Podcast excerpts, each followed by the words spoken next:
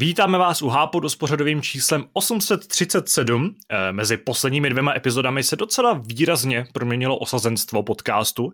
Eh, minule jsem tady nebyl třeba já, dal jsem si pauzičku, vydal jsem se do sluného Skocka, vydal jsem se na dovolenou a trochu jsem načerpal síly a e, moji roli tady obstarával Kuba, za což mu děkuju, ale naopak Kuba se zase dneska nevyskytuje v Hápodu a e, společně se mnou tady bude diskutovat Radek Raudenský. Čau, čau. Ale přeci jen tady máme alespoň jedno spojení, jeden můstek mezi těmi dvěma epizodami a tím je Zdeněk Podivítr. Který si vůbec nepamatuje, o čem jsme se minulý týden bavili. Čau. Ano, já jsem tady těsně před, eh, před, podcastem, před podcastem eh, tak trochu rešeršoval, protože eh, je obvyklý, že jako vím, jak ty témata přechází mezi těmi podcastem, o čem jste se bavili, o čem ne. Dokážu třeba podle toho i odhadovat, jaký padly dotazy a tak dále, ale teďka tím, že jsem tady nebyl, ani jsem si nestihl předchozí epizodu poslechnout. Mimochodem doufám, že jste tam neměli žádnou rebeli, nebyly tam nějaký, ne, nepadly tam nějaký nevhodné věci, jako padaly naposledy, když jsem nebyl v Hápodu předtím. Tak jsem teďka trochu vypadl z, vypad z obrazu a bohužel mi zde moc nepomohl tady těsně před natáčením, ale to vůbec nevadí.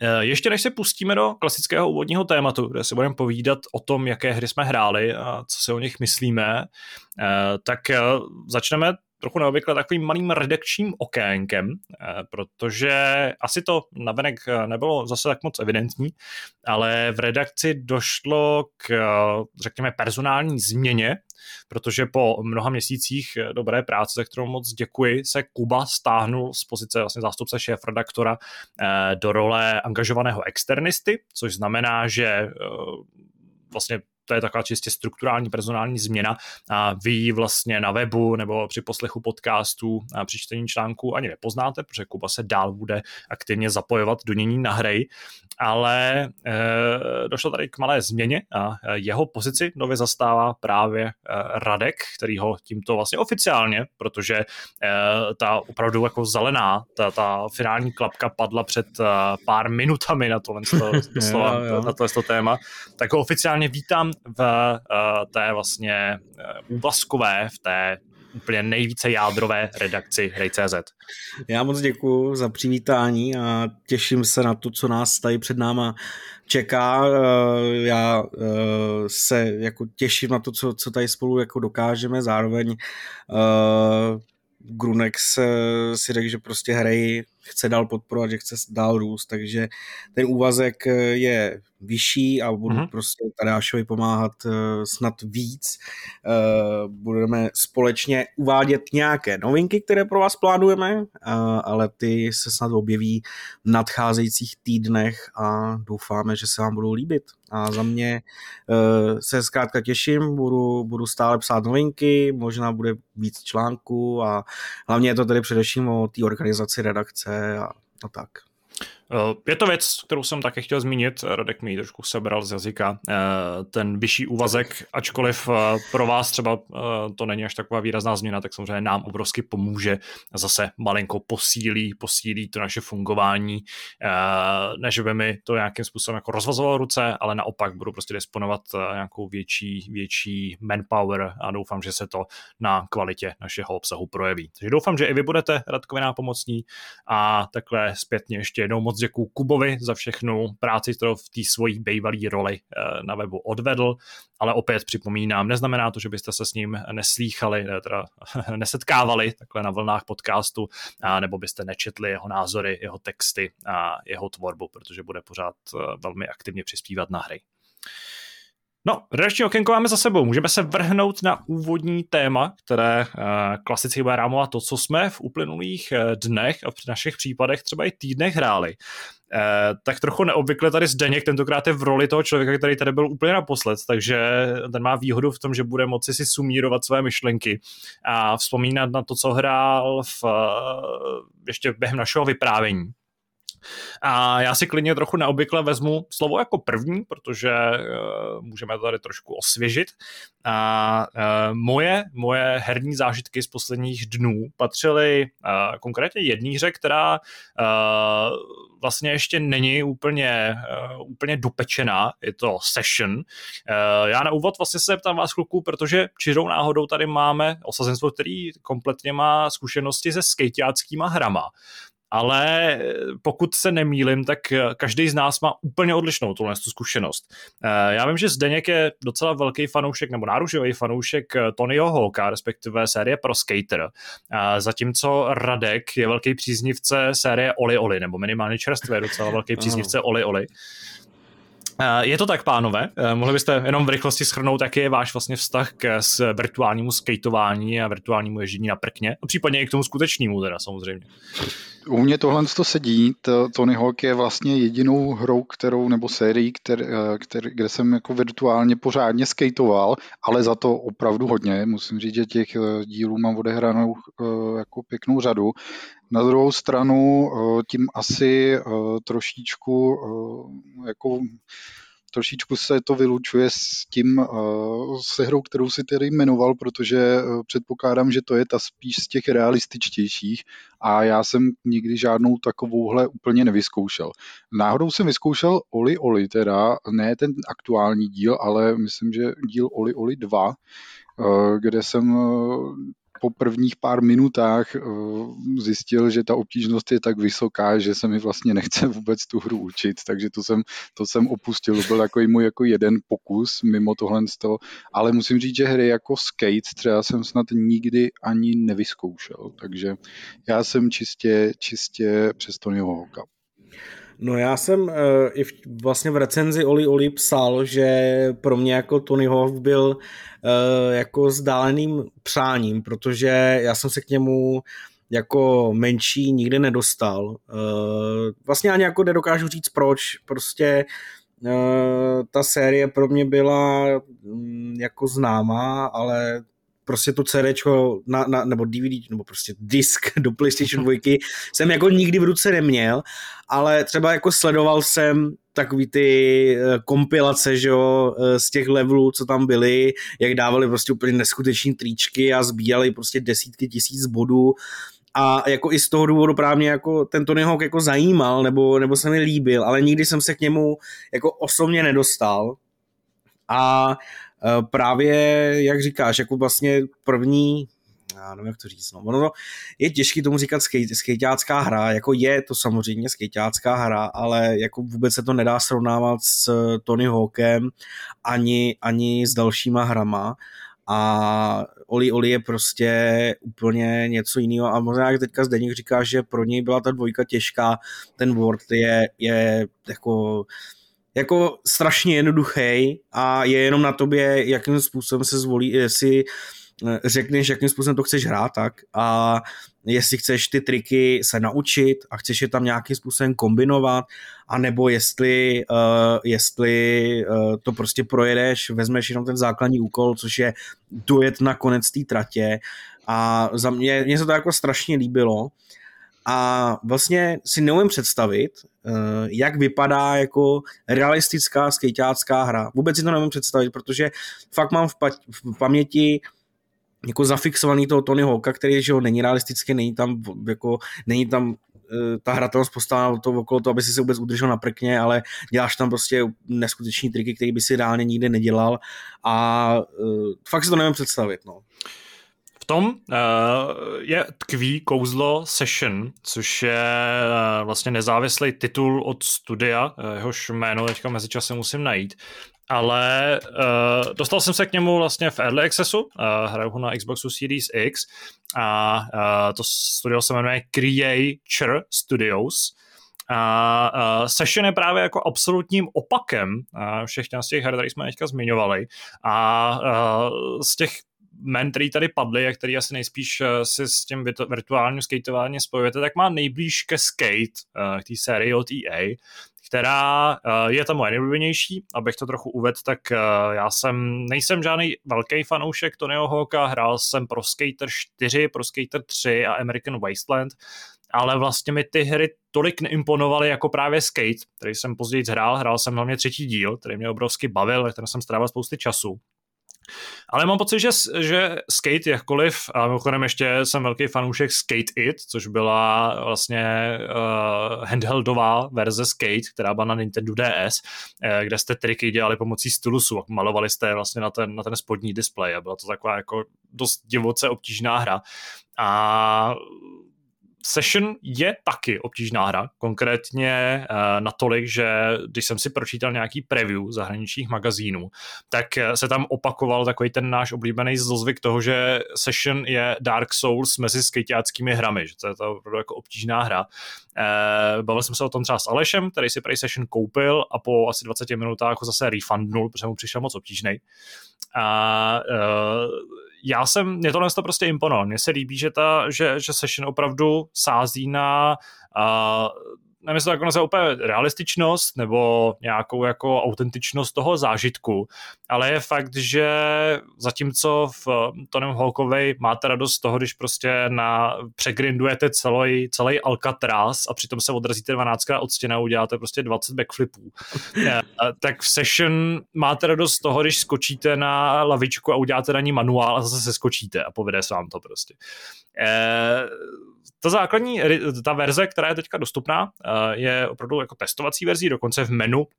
Máte možnost zapnout některé experimentální prvky, mezi který patří třeba pokročilejší fyzika, která se nějak vrství na sebe a měla by týře dodat nějaký, nějaký jako lepší zjev, nebo třeba experimentální uh, život na ulicích, kdy pak po ulicích chodí nějaký chodci, a, nebo, gr, nebo greby, kdy můžete zača, zase chytat to prkno do ruky, což vlastně v současnosti ve hře nejde, respektive můžete jako sestoupit a nastoupit na prkno a nemůžete dělat triky pomocí rukou.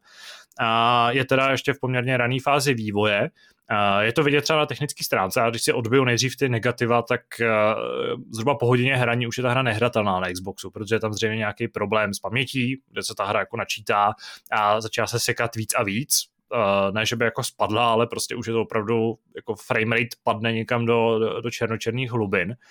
Ale tím tou devízou nebo tím jako základním zábavou je opravdu to, ta jízda na skateu, to dělání triků, ale nejde ani tak o to, že byste třeba jako ve skate měli prostě sbírat nějaký fanoušky, eh, soutěžit na nějakých eh, na nějakých jako freestylech, kde byste měli vystřihávat nějaký triky, dostávat za ně body. Eh, to možná jednou přijde, v současnosti to úplně jako není, není, není tou pointou, ale pointou je opravdu jako jet a něco udělat a nerozbít si přitom držku. Uh, úplně klíčové je samozřejmě ten základní hratelnostní rámec, základní ovládání toho prkna, uh, který mi přijde hrozně, jako nechci říct geniální, ale je prostě skvělý. Na druhou stranu právě kvůli němu trvá opravdu dlouho, než do té hry proniknete, zatímco v Tony Hawkovi prostě okamžitě začnete metat nějaký triky, který si přečtete v nějakém seznamu, nebo jenom mačkáte tlačítka zuřivě, tak tady to tak prostě nefunguje. Tou základní pointou je to, že uh, nevím, mimochodem, jak se ta hra ovládá na počítači, to mám vůbec představu, protože naprosto plně využívá analogových páček uh, na ovladači, eh, kdy samozřejmě v závislosti na tom, jestli si zvolíte leváka nebo praváka, tak vlastně každá analogová páčka ovládá jednu nohu na skateu.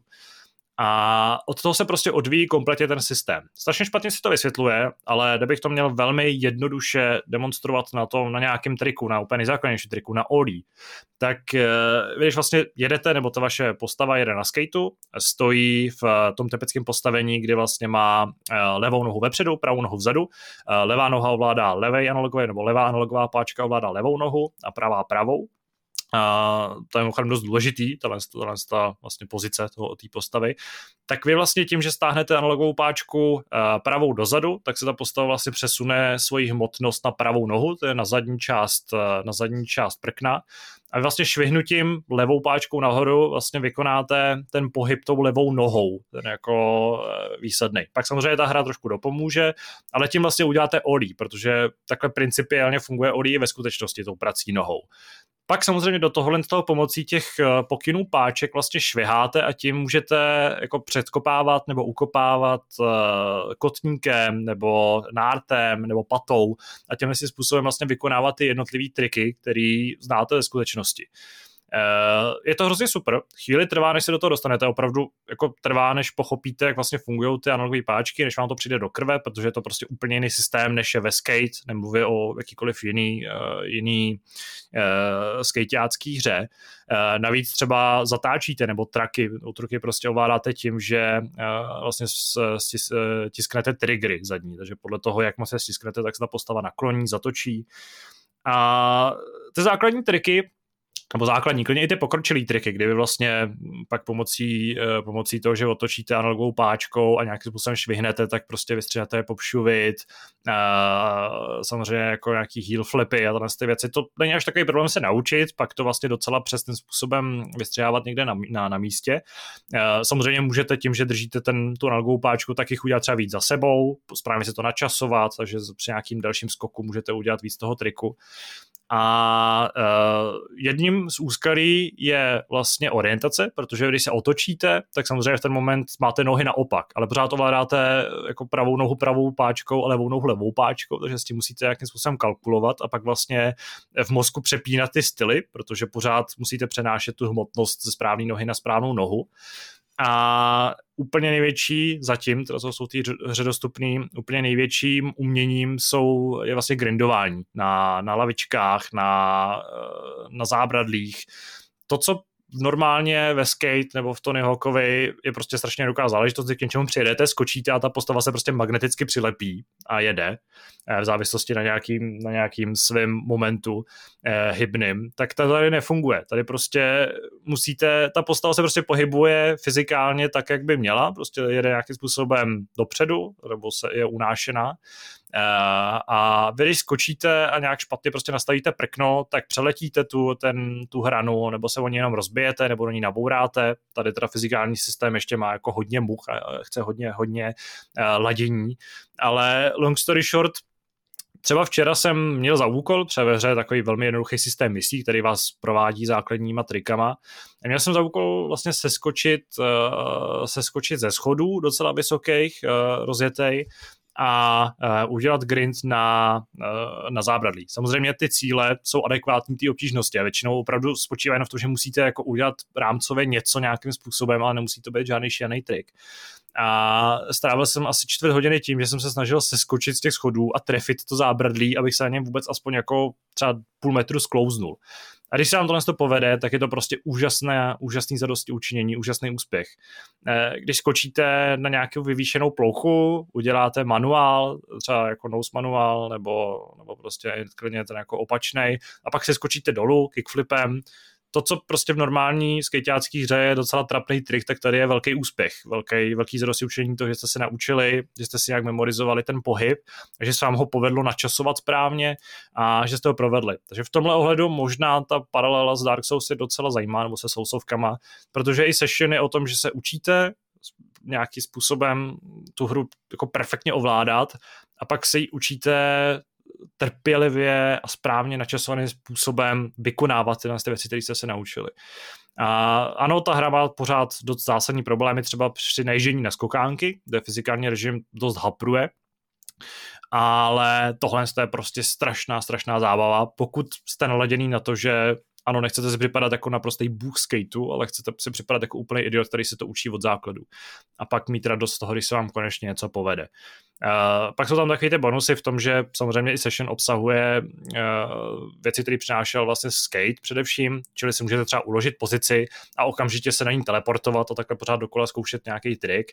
Můžete si upravovat svět kolem sebe, můžete na něj pokládat různé uh, zábradlí, lavičky, tam ty věci si vlastně umistovat do toho virtuálního New Yorku, který zatím je ve hře dostupný a samozřejmě tam existuje i zatím velmi omezená, omezený úpravy postavy, kde jsou nějaký jako sice licencovaný, ale takový eh, hodně punkový značky. A mimochodem o tom, o těch detailnosti toho, toho světa nebo celého to zpracování té kultury svědčí i to, že když eh, si upravujete skate, tak si vybíráte z průměrů koleček, z průměrů tuhosti, troků, Eh, můžete si na skate vlastně přidělat takový lišty, který vlastně chrání to prkno ze spoda, když grindujete na zábradlích, aby se vlastně nepoškozovalo nepo, nebo škrábalo.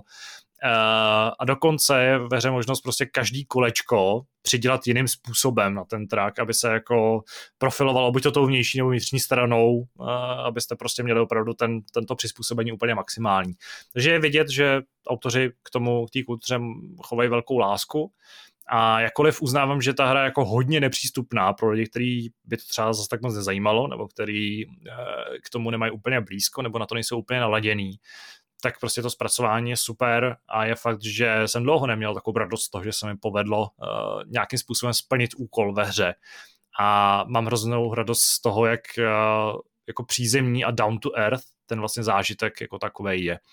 Takže Session doporučuji sledovat, ta hra je v early accessu, takže uh, zatím, zatím jako ještě je dost daleko od nějaký finální vypolišované verze. Na druhou stranu je docela v pohodě hratelná a pokud nehledáte nějaký jako koherentní zážitek s příběhem a nějakým postupem, levelováním, ale chcete si vyloženě jenom zajezdit na skateu virtuálním a máte náladu a čas se učit a mít radost z toho, když se vám povede něco úplně ba, jako banálního svým způsobem, tak uh, myslím, že Session Vestra by se vám mohla hodně, hodně líbit.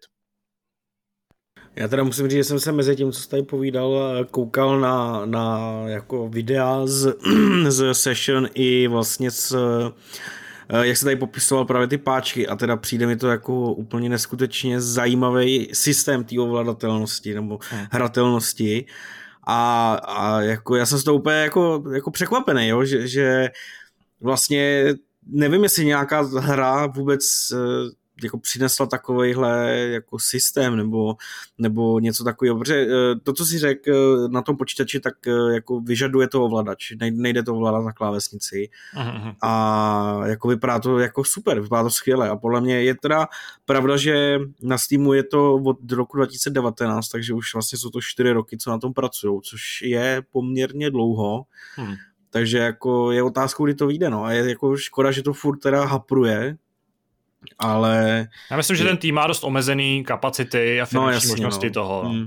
Ale jako vypadá to fakt zajímavě. Právě s tím ovládáním se váže to, že když jsem začínal hrát, tak jsem si říkal, že to prostě nedává smysl. Ty, ty věci prostě nefungují, jak bych si představoval. Hmm. Ale pak mi najednou docvaklo, ale prostě, když tady po mně ta hra, a ona ti ani jako moc explicitně neříká, že jako řekne ti prostě, že teď udělají nějaký flip, ale ty si buď to musíš najít v menu, je tam prostě katalog těch jako triků, jak je zhruba hmm. zprovádět, ale pak samozřejmě si k tomu musíš ještě přidávat nějakou jako vlastní znalost a logiku toho, kdy a za jakým způsobem. Hmm. Takže když jsem prostě měl udělat flip, protočit pod sebou 360 šovitem prostě skate, Uh, jinak pokud jste třeba vážní skejťáci a opravdu se vyznáte v tricích, tak je možné, že tady občas něco zkomolím, protože zase takový jako znalec nejsem. Ale a pak do toho máš prostě přidat jako klasický flip, musíš prostě ještě otočit ten skate po nějaký ose, tak vlastně ti logicky dojde, jo, tak já udělám tohle, ale teď ještě musím tou analogovou páčkou švihnout doprava, mhm. čímž mu vlastně přikopnu tě, tou, tou patou a ta postava opravdu udělá ten trik. A když se mi začalo tohle to dařit, tohle to jako přicházení takový podvědomí na to, eh, že to vlastně má naprosto jasnou vnitřní logiku, tak jsem se začal ještě víc bavit, což prostě na tom systému, který je ano náročný, neobvyklý, je trochu jako neintuitivní pro lidi, kteří jsou zvyklí na skate, kde se prostě triky dělaly pravou analogovou páčkou, nebo na hry, kde se triky dělají tím, že zmáčkneš Ačko a Bčko najednou, že jo? Tak uh, je to prostě úplně jiný svět, ale svým způsobem je to strašně okouzlující a pro mě jako fanouška těch, z těch jako vlastně realistických autentičtějších sportů. Já nikdy nebyl velký fanoušek eh, takových těch jako střelných fotbalů a tak dále. Uh, tak je to prostě balzám na duši. Ano, a prostě vyplývá z toho preview, že ta hra má, nebo z, tý, z toho Alexasu, že ta hra má pořád spoustu technických problémů a spousta těch věcí ještě vyžaduje hodně ladění, aby, aby fungovala tak, jak má. Občas je samozřejmě vystřelil někam do nebes, nebo se ten skate úplně jako skroutil a když si, když si pustíte některé ty triky ve společném záběru, tak samozřejmě tam jako ty kotníky a ty nohy toho hlavního hrdinu se tam různě jako točej, kroutěj, aby to nějak jako dávalo smysl ale čistě hratelnostně je to prostě strašně uspokojivá, ale hodně, hodně velká výzva. jsem viděl, jak no. Zdeněk furt to tady odmutovával a přimutovával, tak jsem si myslel, že k tomu chce něco dodat.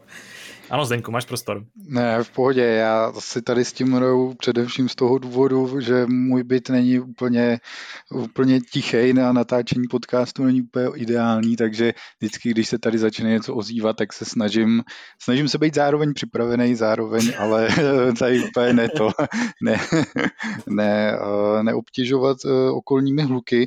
Eh, nevím úplně, eh, zrovna jsem chtěl eh, narazit na to, na to ovládání, ale tady až už, tady až už to objasnil, protože já měl právě pocit, že tenhle způsob ovládání těma dva, dvěma analogovými páčkama je právě vlastní sérii Skate, ale jestli ví, že se teda neovládali těma analogama nohy, ale vlastně jedna sloužila pro pohyb a druhá pro triky, tak to by dávalo asi smysl. Ale já si tohle to úplně, úplně přesně nepamatuju a možná tady malinko křivdím skateu, ale určitě, ale asi, si, asi určitě ne, ten systém já... není takhle propracovaný. Tam si pamatuju, že tam prostě okay. tě ta hra naučí, že uh, typicky mám pocit, že tím, že si analogovou pravou dal dolů a vlastně ji otočil o uh, eh, 90 stupňů doprava, tak si udělal kickflip jestli si mm-hmm. to dobře. A pak různýma kombinacemi si samozřejmě mohl stříhat uh, nějaký zajímavější triky, ale tady vyloženě prostě každou tu nohu ovládáš tou jednou analogovou páčku a má to prostě svoje zákonitosti, které ti musí docela dlouho přecházet do krve. A pak, když tomu máš kombinovat právě to, že se třeba ta postava otočí na tom skateu, to teď musíš dělat zrcadlově, nebo že musíš samozřejmě jako zatáčet, musíš třeba jako správnou rychlostí přijet k nějaký té hraně, tak je to fakt záhul. Ale je to prostě zábavný záhul. No jako zní to fakt zajímavě a jako něco, co by mě určitě bavilo, jenom mám prostě na tyhle hry jako omezenou kapacitu. Mně přijde, že, hmm. že těhle z, těch, eh, z těch titulů, a to nemusí být nutně sportovních, ale prostě který vyžadují nějaký opravdu mm, učení se, eh, hrajou poměrně hodně a čím dál tím víc si užívám taky ty odpočinkovější hry a obzvlášť po tom, co, co jsem hrál poslední dobou, zase, zase necítím úplně na to, že bych se chtěl učit nějaký tady hardcore, eh, prostě skejťácký semisimulátor. Mimochodem, ještě poslední věc, kterou jsem zapomněl, uh, ta hra má pět úrovní obtížnosti. Uh, já jsem hrál na tu prostřední, která je jako základní, kde vlastně ti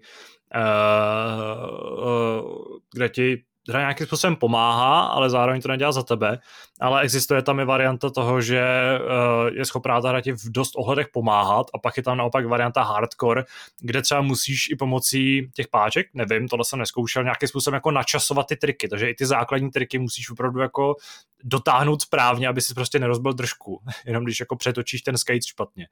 Uh, takže je tam prostě prostor pro řekněme hráči, kteří se nechtějí tolik učit a je tam i prostor pro opravdový jako úchyly, který chtějí mít totálně pod kontrolou to prkno. Takže v tom ohledu myslím, je vidět prostě, že autoři uh, mají velký oči a vidějí v té velký potenciál a jsem zvědavý, doufám, že se ta hra povede jako dotáhnout do nějakého vítězního konce, dovede, do, že se povede jako doladit z toho technického hlediska, protože tam prostě eh, ano, vzhledem k tomu, že to je early access, tak eh, ty rezervy jsou velký, ale pak mám pocit, že by to mohlo být eh, jeden z těch nejzajímavějších sportovních zážitků vůbec eh, v herním, herním průmyslu, minimálně za poslední dobu.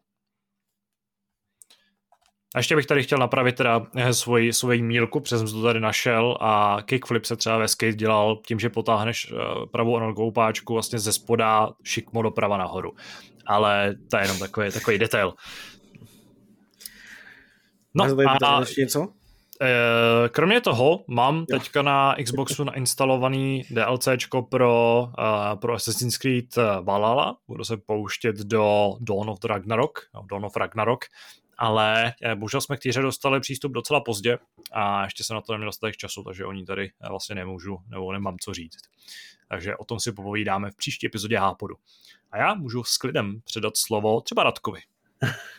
No já si myslím, že o, o, o Valhalla ještě budeš mluvit dlouho, že jo, když je to tak masivní DLCčko. A... Ano, mám z toho trochu strach, mám z toho trochu já respekt. Vůbec, já se tím vůbec nedivím, jako chtěl bych si to vyzkoušet samozřejmě jako celou Valhalu, ale s tím, jak, jak to propagujou a jak se i objevovaly ty spekulace ještě předtím, že je to prostě masivní, obrovský, neskutečný a já nevím co všechno, tak uh, se jenom obávám, jako kam až jako dokáže Ubisoft s těma DLCčkama zajít uh, v rámci hodinové dotace, to jako, no jsem na to zvědavý, jsem zvědavý na tvoje dojmy. Uh, já Eh, tady budu mi asi mluvit o trošku víc hrách, možná trošku nezvyklé, ale zase nemoc dlouho. Já jsem eh, dohrával eh, dvě hry, které jsem recenzoval v posledních týdnech.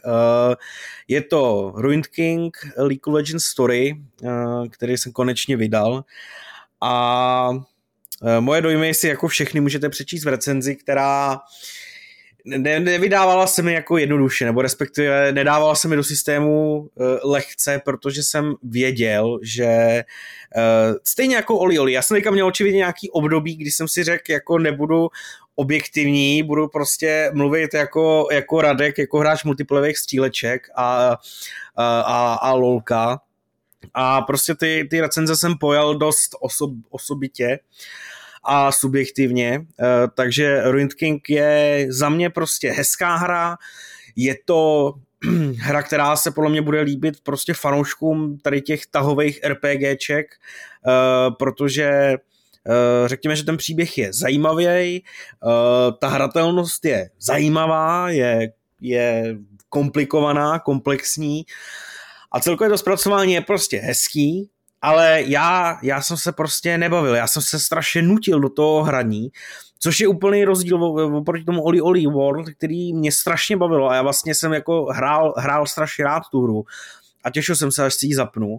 A u toho Ruined Kinga jsem se strašně nutil, strašně mě to nebavilo. A bohužel jsem to, jako nedalo mi to a musel jsem to projevit do té recenze, protože uh, i když uh, i když eh, jsem se pak koukal na, na recenze, na dojmy jako ostatních třeba redakcí a tak dále, tak ta hra se vysloužila jako dobrý hodnocení, myslím, že to tam byly nějaký osmičky. A já tomu vůbec jako neříkám, že to tak nemůže být, ale ty souboje, eh, ten příběh, bylo to až moc překomplikovaný, strašně eh, strašně komplexní, bylo tam strašně moc věcí a mně to přišlo strašně, já jsem to tam vypsal, strašně těžkopádný. A já, jsem, já, já jsem se v tom pořádně nedokázal vyznat, nevěděl jsem, kdy co používat. Eh, třeba když jsem se dostal do nějakých katakomb, kde mm, ty, těch nepřátel bylo poměrně dost a uh, byli docela nároční, uh, tak jsem si říkal, že budu používat ty svoje, ty svoje pouštny, healovací, který tam máte jako dispozici od začátku, ale velice rychle jsem je jako vyplencal a najednou jsem si říkal, co teď, jako jo, takže se musíte jít vyspat, musíte si jít odpočinout, doplnit se vám životy a ty nepřátelé se tam z určitý části objeví znova a vy to procházíte znova. No prostě uh, je, to, je to hra, která mě stála uh, hodně času, hlavně k přemlouvání a a dal jsem tomu, dal jsem tomu známku, jakou jsem dal, no. takže si můžete recenzi přečíst na, na webu. Druhou hrou byl Oli Oli World a to, pardon, a to bylo naprostý opak, to byla, to byla hra, která mě strašně bavila, eh, u který já jsem si odpočinul a jak jsem to popisoval v recenzi, já jsem u žádných her, o kterých jsem recenzoval, tak jsem nepotřeboval ovladač a tady ta hra vyžadovala ovladač, jinak nešla hrát a to bylo, to bylo úplně, to byl neskutečný požitek. Ta hra je nádherná, ta, ta, ta stylizace je zvláštní, uh, tím, že nejsem milovník indie her, kde jako předpokládám, že podobných je, je obrovská škála různých stylizací podle těch autorů, uh, tak uh, tím, že nejsem těch fanoušek tady těch her, tak jsem na ní nikdy nenarazil, ale je prostě fakt krásná a strašně uklidňující. Uh, tomu je úplně skvělý soundtrack, no a ta hratelnost to je, to je, je něco neuvěřitelného. Jo? Strašně mě překvapilo, že jak dokázali skombinovat tu, tu obtížnost takovým způsobem, že zároveň se vůbec nemusíte snažit, můžete tu úroveň jenom nějakým způsobem projet, pokud vás to prostě nebaví, nebo to třeba neumíte, nejde vám to.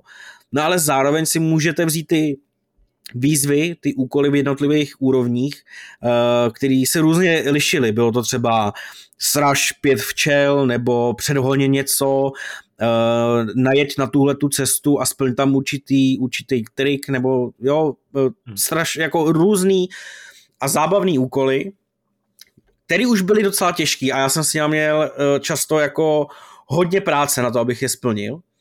A já jsem si toho strašně odpočinul a strašně se mi to líbilo. A tu hru prostě doporučuji jako všem, jo, všem, kteří si chtějí odpočinout nebo, nebo hledají nějakou oddechovku na pár hodin, na nějaký večery klidný, za mě je to, je to úplně perfektní hra.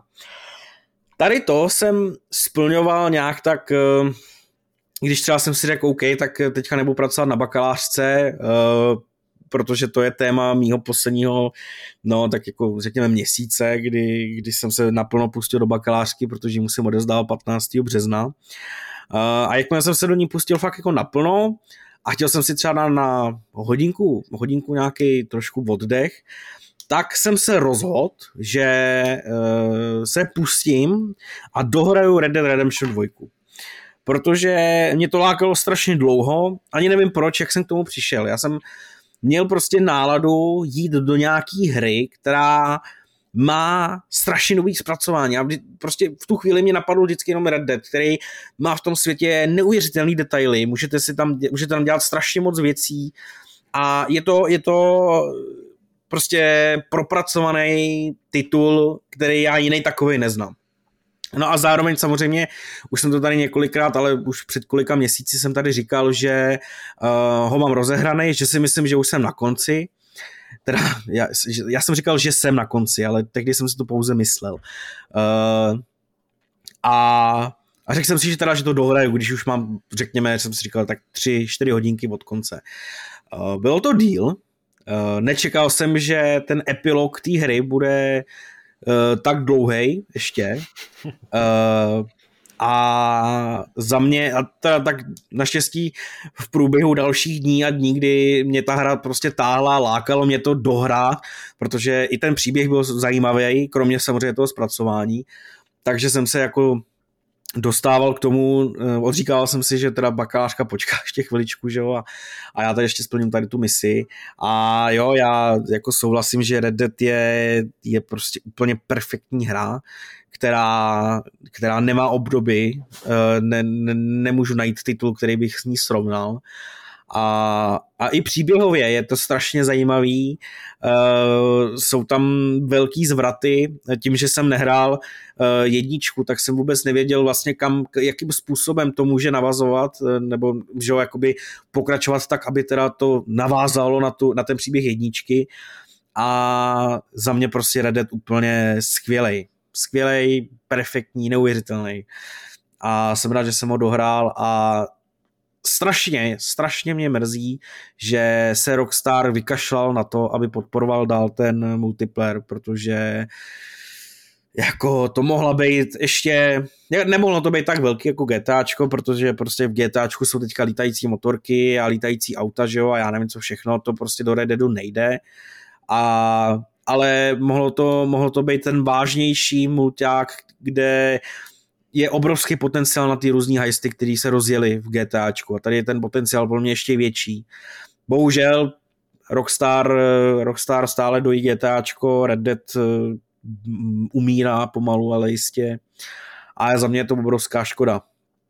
Uh, no a to je vlastně, to je vlastně všechno. Jenom uh, vím, že v dalších dnech se budu muset pustit do Hextech Mayhem, který jsem eh, v minulosti vyzkoušel na jenom fakt pár minut, což je druhá hra, kterou Riot Forge eh, vydal eh, v té vlně společně s Druidnet Kingem.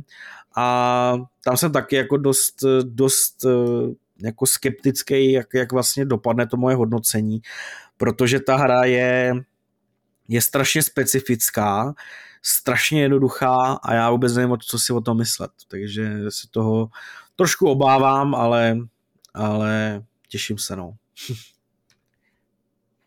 a to je za můj týden všechno. Nebo za ty týdny. Když jsi tady zmiňoval, že Red Dead Redemption je podle tebe hra, která nemá tak úplně obdoby, tak mám pocit, že v posledních uh, dnech a týdnech se začalo hodně mluvit o tom, že přeci jen přišla jedna hra, která uh, opět uh, má ten potenciál se ukončit herní průmysl a uh, lidi mají teďka problém s tím, že po dohrání vlastně nevědí, co dalšího budou hrát, aby si nepřipadali, že, že to vlastně není velká zábava. Eh, myslím, že o té se eh, povídalo hodně minulým, eh, minulý epizodě Hápodu a doufám, že ještě něco zajímavého třeba padne v téhle epizodě. Každopádně já s tím osným můstkem vyzývám Zdeňka k tomu, aby vyprávěl o tom, co, co hrál a čemu se věnuje. No jestli narážíš na Elden Ring, jakože určitě jo, tak si nemyslím, že tahle ta hra by zrovna měla potenciál ukončit videoherní průmysl takovým stylem, že by, eh, že by nebyla ta hra překonaná. Já jsem o tom tady chtěl eh, krátce, krátce jsem to taky chtěl zmínit, ale můžu to tím teda rovnou vykopnout, když si tomu takhle, takhle, eh, takhle přihrál. Od minulého týdne jsem se teda dostal ze situace, kdy jsem měl hráno přes 30 hodin, do situace, kdy mám hráno přes 60 hodin pomalu se blížím konci a čím dál tím víc postupuju tou hrou, tak a eh, obzvlášť tím, že jsem jí zase prošel poměrně důkladně, tak je eh, tím neuvěřitelnější pro mě to přijetí té hry je. Já opravdu nechápu, jak je možný, že třeba na tom metakritiku to vystoupalo takhle vysoko. Je to pro mě prostě nevysvětlitelná věc, obzvlášť proto, že to jsem teda tenkrát ještě před tím týdnem neregistroval, ale prej spousta těch recenzentů tam jako přiznává, že teda tu hru nemá ani dohranou, čemu se nedivím, protože prostě to není lehký titul a ani když ji máš týden předem, což většina těch lidí měla, tak dohrát jí opravdu vyžaduje hraní od rána do večera ale tím spíš mi přijde dost zvláštní, že teda to, to hodnocení vůbec tam nějaký teda číselný nebo finální měli. To je jenom tak jako na okraj. Ale uh, Elden Ring minulý týden jsem tady o něm mluvil, jako že už se hrozně nemůžu dočkat, až se, až se tam vrátím. A musím se přiznat, že teď už jsem v situaci, kdybych jako rád s tou hrou byl jako hotovej, protože dát tomu intenzivní dva týdny je už dost náročný. Já se vždycky při tom psaní té recenze snažím oprostit od toho, jakým způsobem jsem tu hru byl nucený hrát, takže uh, doufám, že uh, dokážu nějakým způsobem uh, neprojevit tu moji už jako částečnou frustraci do toho textu nebo hodnocení, to je, to je jasná věc, ale teď, když mám tu hru prošlou kříže, křížem krážem, nebo mám prošlou naprostou většinu toho obsahu, tak je jasný, že Není to rozhodně bez chyb, na druhou stranu je to velký open world, takže to bys jako člověk očekával, že to, že to nebude úplně, úplně neoptimálnější nebo vychytaný do, nej, do posledního detailu. Na druhou stranu ten Red Dead teda byl taky velký a s těma kvalitama, o kterých tady mluvil Redek, na to, že jsem Red Dead hrál, já nevím, 15 hodin třeba, tak se to s Elden Ringem ani zdaleka nedá srovnávat. To, to jako ani, mm-hmm. ani náhodou. Jo. To, ty detaily, nebo ta, ta, ta dotaženost toho Red Dead Redemption 2 je, je eh, úplně někde jinde. Já si myslím, že Elden Ring právě exceluje v té hratelnosti, exceluje v tom, že chce, aby byl proskoumávaný ten svět, hrozně ti dokáže jako nalákat na něco, ale právě to samotné provedení je jenom výborný. Jo, prostě, že by to byl nějaký zlatý grál, to, to určitě není. Nejvíc mě asi mrzí po těch 60 hodinách ta míra recyklace, kterou ta hra využívá. Ehm, já chápu, že eh, když vystavíš takhle velký open world, tak eh, asi není úplně eh, jak to říct, jednoduchý mít každou tu lokaci, každého nepřítele hrozně unikátního. Ale především v, v boss fightech, ale i vlastně v různých těch dungeonech, jeskyních, je ta hra stále hrozně, hrozně, hrozně moc stejná. A je to ve velkém kontrastu s těma hlavníma jako řekněme příběhovými lokacema, který uh, From Software dokážou nádherně stylizovat, jsou strašně nápaditý. Já jsem tady minulý týden vychvaloval právě design některých nepřátel a, a lokací a to je to, to nejlepší, co oni udělali, je fakt špičkou ve videoherním průmyslu, bez pochyby.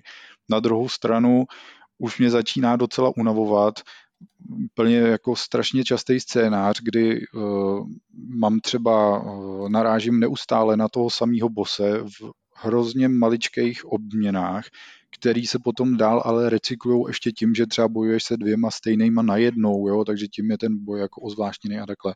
Takže ve výsledku z těch vysokých desítek boss fightů, který už jsem v týře absolvoval, jich v podstatě byla polovina stejná, což mě trošku už unavuje o to víc, že ta hra eh, možná, nebo ne možná, jako do, do velké míry vyžaduje, aby byla pořádně proskoumaná, protože pokud ji nebudete pořádně proskoumávat, nebudete levelovat, nebudete vylepšovat ty svoje zbraně a prostě ten váš postup bude zastavený. Teď, když už jsem na nějakým, řekněme, konci, nebo doufám konci, mm, když se podívám na tu mapu, tak mám opravdu třeba 95% odhalený eh, té mlhy, která na té mapě je. Eh, ono mě to možná pak teleportuje prostě někam, někam mimo tu mapu ještě, což hry od From Software často dělají na nějaký, na nějaký konec třeba, ale určitě už nejsem daleko od konce. Tak eh, teď je vidět, jak ta hra strašně přituhla, protože dřív bylo možný, tím, že ten svět byl otevřený, hodně proskoumávat řekněme, ty vedlejší oblasti, trošku se vylevlovat a zvládnout o to líp ty, no, ty hlavní příběhový, ty náročnější.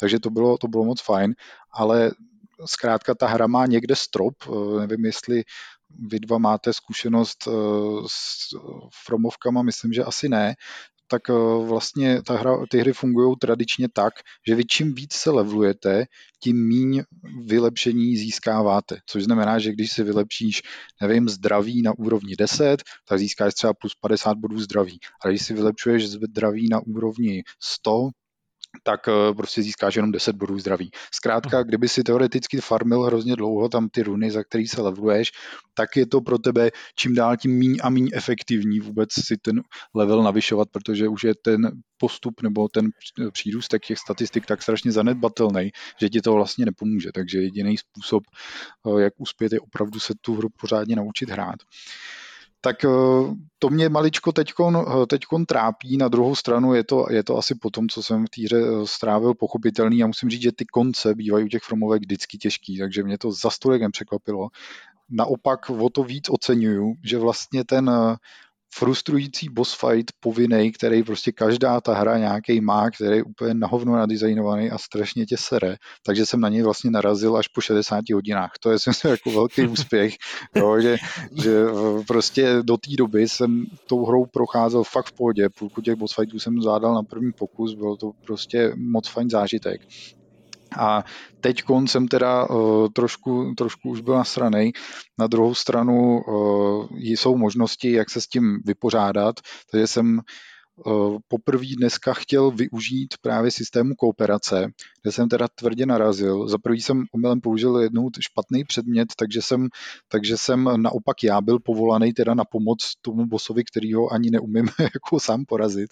Tak eh, to skončilo tak, že se nám hrozně dařilo s tím, eh, s tím spoluhráčem, ale zhruba ve třetině toho boss fightu nebo ve dvou třetinách, teda ve chvíli, kdy ten boss měl poslední třetinu životů, tak eh, ten, ten boss nebo bosové, ona je to dvojice, proto se mi jako nedaří, nedaří moc dobře se jako sám s ním poradit, eh, tak eh, ty bosové se zkrátka zasekly, vůbec se nehýbali a jako začali se tak malinko poposekávat po té po herní aréně, jako kdyby to byly třeba ten můj spoluhráč měl nějaký problémy s internetovým připojením, jo.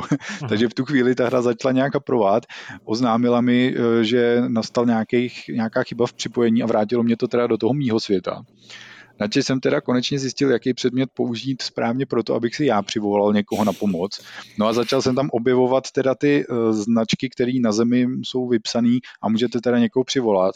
A opět uh, jsem prostě ve třech čtvrtinách případů narazil na nějaký technický problém, kdy mi to prostě jednoduše píše, že nejsem schopný si toho, uh, toho spoluhráče přivolat vlastně jediný, co vylučuje to, že mám opravdu nějaký problémy s připojením, je za prvý to, že jsem se na internetu dočetl, že se tohle opakuje poměrně často a za druhý to, že aspoň jednoho toho hráče, který tam opakovaně teda se nabízel k pomoci, tak se mi ho třikrát podařilo úspěšně přivolat bez nějakého lagování nebo ničeho dalšího. Tam je ovšem problém úplně někde jinde a to, že on mi vždycky po 20 vteřinách, co začne ten boss fight, chcípne, takže ani tohle to úplně nezabral. Nakonec jsem teda musel, eh, musel poprvé sáhnout k, k variantě, kdy eh, nechci říct, že většinu těch boss fightů, ale jsou ve hře samozřejmě nějaký spely, různý buildy, různé zbraně, které při využití při tom jednom konkrétním boss fightu jsou takový trošku OP, že mm, prostě mm, eh, si, si tím jako výrazně ulehčíte cestu. Často jsou to především nějaký kouzla, který používáte na dálku a takhle. Já mám eh, postavu, která se hodně specializuje pro boj na blízkost, takže jsem neměl úplně k dispozici uh, Eh, jako neměl možnost si třeba používat vůbec nějaký ten ty kouzla, ale přesto jsem narazil na jeden způsob, kde se mi podařilo teda ten boss fight eh, překonat. Takže tohle tu překážku mám za sebou, ačko já jsem se teda těšil, že, že konečně vyzkouším pořádně eh, tu kooperaci, tak ve chvíli, kdy potřebuju to za ten víkend dohrát a napsat, protože vím, že příští týden kvůli práci na to prostě nebudu mít čas, tak se mi nechtělo zdržovat s nějakýma dalšíma pokusama o připojení. Říkal jsem si, že právě můžu počkat třeba po podcastu a vyzkoušet to třeba večer, tam narazím na jiný lidi, nebo jich tam bude víc, nebo takhle. Ale zkrátka po skoro hodině, kdy jsem se snažil vlastně s někým spojit, nebo párkrát jsem úspěšně se, nebo neúspěšně se pokusil vůbec ten boss fight s někým překonat, tak uh, jsem si říkal, že na tohle nemám, nemám čas a prostě potřebuji potřebu pokračovat dál. Takže překážka je za mnou, konec doufám přede mnou a jak říkám, no, už by to prostě mohlo skončit. Není to tak, že by mě ta hra už lezla krkem, ale rád bych eh, měl to, že ji mám dohranou, rád bych měl tu recenzi napsanou a dal si vodní třeba týden pauzu, než se znova vrátím do těch pár vedlejších oblastí, který jsem hmm. ještě během toho svého průchodu nenavštívil. Takže hodláš Elden Ring vyzobat úplně do uh, posledního Hele, to úplně, to úplně ne. Na druhou stranu jsem si, eh, tam je mapa, kde ty si můžeš eh, vlastně umistovat svoje vlastní značky. Není to tak, jako kdyby eh, ve standardních EPGčkách, kde tam máš třeba nějaký otazníčky nebo takhle, ale během toho svého průchodu jsem narazil na, nechci říct úplně třeba mm, nějak extra těžký boss fighty, ale je jich tam, hele, já jsem těch boss fightů absolvoval určitě třeba přes 50, jo. A narazil jsem tam třeba na tři až pět boss fightů, který jsem v tu danou dobu prostě jednoduše nechtěl řešit. Typicky jsem dvakrát narazil na nějakého prostě lítajícího nepřítele a zase je to vlastně furt ten samý, je to jenom zase jiná varianta.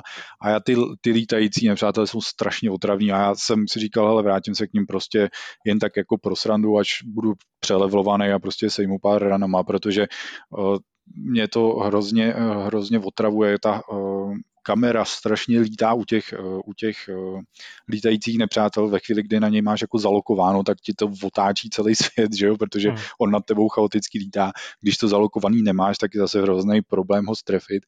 Takže tohle to si nemyslím, že je úplně silná stránka té hry, ať co se týče boss fightů, který, eh, který jsou s nějakýma lítajícíma nepřátelma, kterých je tam naštěstí minimum, ale i s běžnýma, mm, běžnýma nepřátelema jsou tam prostě různé jako varianty nějakých ptáků, který prostě na tebe útočí a to je fakt peklo se proti tomu bránit. Jo. Takže to mě, to mě úplně nebá.